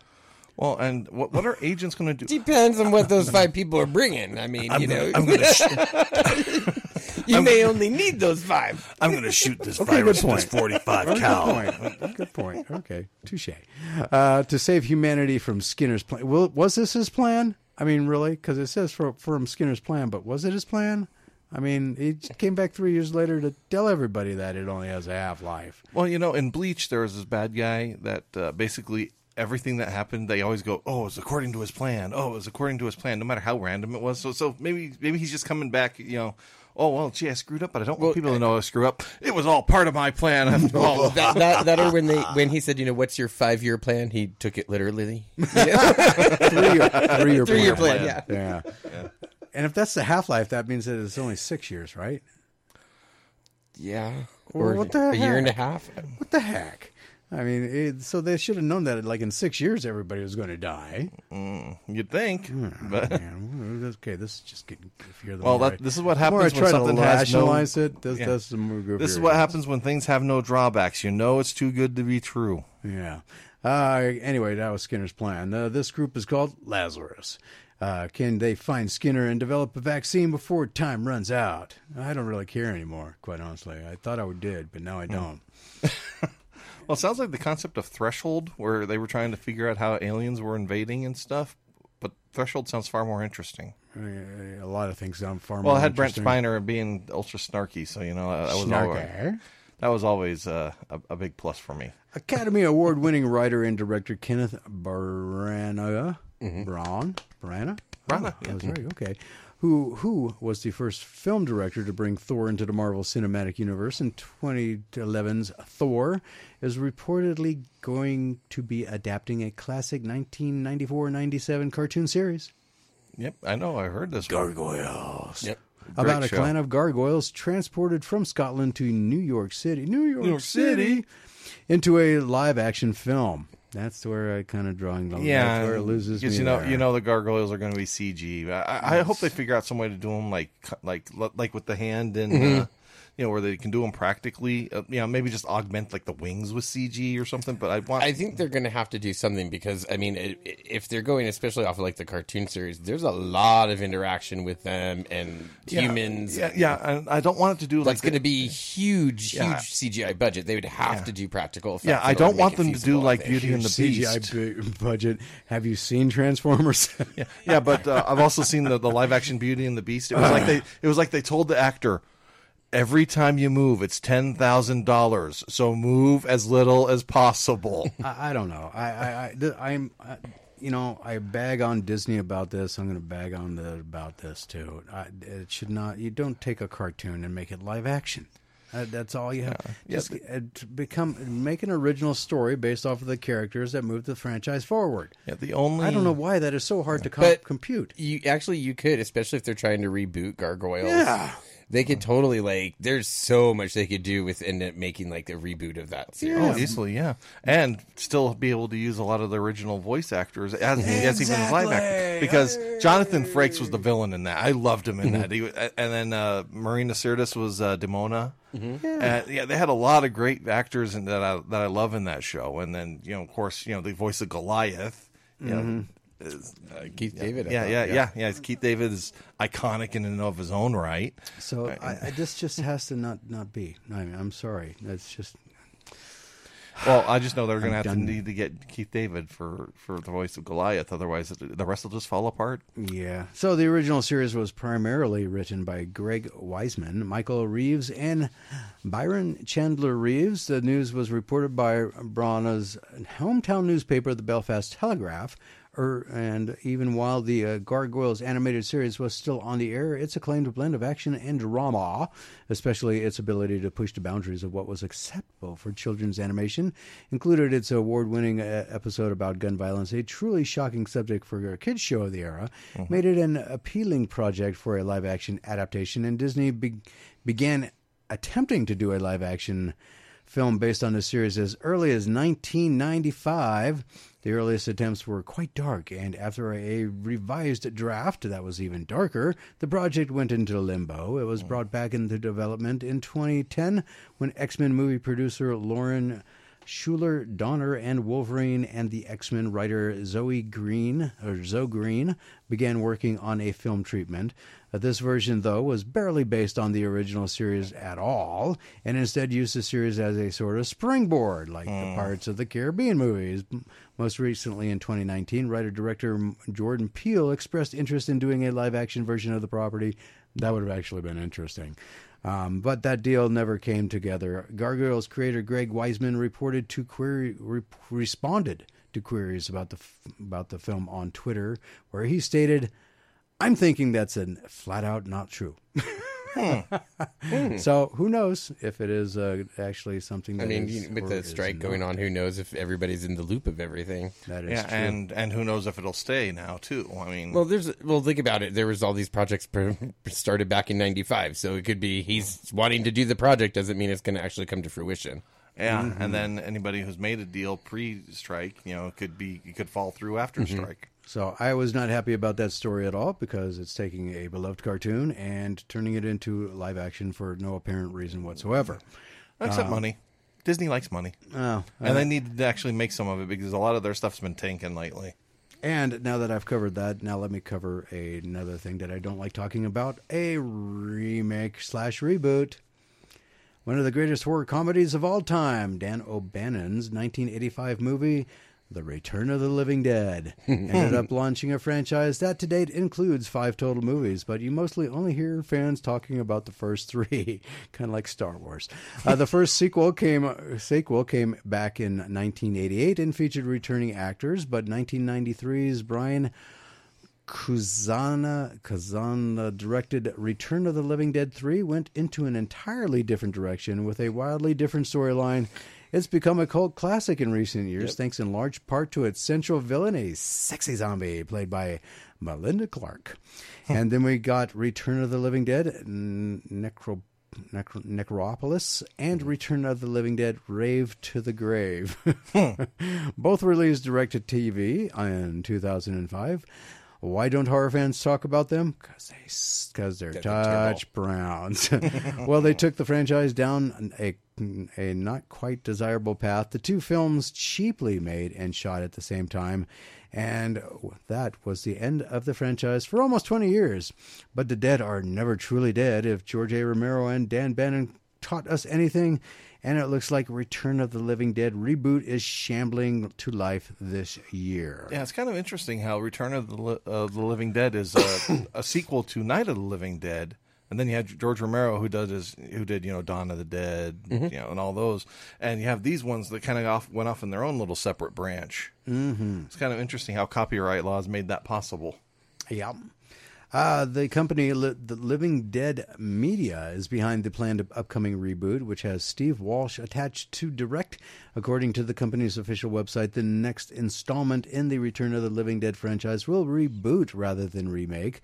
Living Dead Media previews, uh, and a quote, Our reboot of Re- Return of the Living Dead will expand the existing world created by the original five films while staying true to the R rated sci fi horror dark comedy roots adorned by fans of the cult classic around the world for the last 35 years. The company also noted on their official website, "We are excited to resurrect the stories, this stories this storied franchise for current fans and new generations of zombie fans." Hmm. Yeah, and actually, it's Return of the Living Dead that started the whole brains thing because Night of the Living Dead don't They, never said brains; they ate everything. They ate everything. They didn't mm-hmm. just eat brains. like a buffet. It's been a while since we've heard a peep about Eli Roth's Borderlands movie, an adaptation of the popular video game, but we finally have a release date out of Comic Con. Lionsgate will re- be releasing Borderlands on August 9th, 2024. Does that And- mean it's been filmed? Yep. In the movie, Lilith, uh, played by uh, Cate Blanchett, an infamous outlaw with a mysterious past, because isn't that the way it always is, um, uh, forms an alliance with an unexpected team. And I got to cut it short there because we are out of show, unfortunately. So, with that being said, everybody, thank you all for tuning in tonight, no matter where you are listening. We genuinely appreciate your being here. We hope you enjoyed the Pop Culture Kaboom radio show. A big thank you to our guests, Brandon Boykins of Boykins Cosplay and the president of Cosplay for Kindness. Uh, don't forget to go and attend their event on Saturday, July 29th at the Comics Coffee and Comics in Sparks, Nevada. And also a big thank you to Emily Skye-Golden, the co-founder and executive director of the Cordillera International Film Festival, which is going on this week, starting Thursday, July 27th through Monday, July 31st. Tickets are still available at CIFFNV. We lost the music. Oh, okay. CINV.org if you want to go and ch- check that out. And I encourage you to. We will be there, hopefully. Uh, next week, Sunday, July 30th, is an evening of fantasy and horror on the Pop Culture Boom Radio Show. Our special guest will be the fantasy writing duo Susan and John Ruff. We'll be talking with Susan and John Ruff about their uh, novel, The 60th Hour, and the Doorway to Magic trilogy, and when you can expect the third and final installment. We also will be speaking with actor, producer, director Nathan Faudry about his latest film, 17 years into making the horror film Site 13. We'll be talking with Nathan Do- Faudry. Sorry, about the process of making the award winning film and what projects he has coming up in the near future. Please continue sp- supporting the Pop Culture Kaboom radio show by listening every week to the Pop Culture Kaboom radio show on KNVC 95.1 FM. If you missed any part of tonight's show, you can find it archived at KNVC 95.1 FM's website, knvc.org, or you can subscribe to the brand new Pop Culture Kaboom radio show podcast produced by 97 to Now Productions. And not only get tonight's episode, but also previous episodes and some bonus material that'll be coming up as well.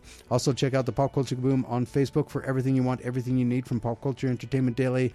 And one final request subscribe to the Pop Culture Kaboom YouTube channel for video interviews from events we have and will be attending. The first video will be up very, very soon, so please go check that out. On behalf of our guest, Cosplay for Kindness co founder and president Brandon Boykins, and Cordillera International Film Festival. Emily Skye-Golden, Tony Sanfilippo, Filippo's Horrible Reviews, KNVC 95.1 FM, Spencer, Rob, and I. Thank you for your continued support. Have a great week. Hopefully, we will see you at one of this weekend's upcoming events in the Reno area. If not, we will talk with you right here again next week live, Sunday, 6 to 9 p.m. Until then, be safe, stay healthy, and peace out, Wabbits.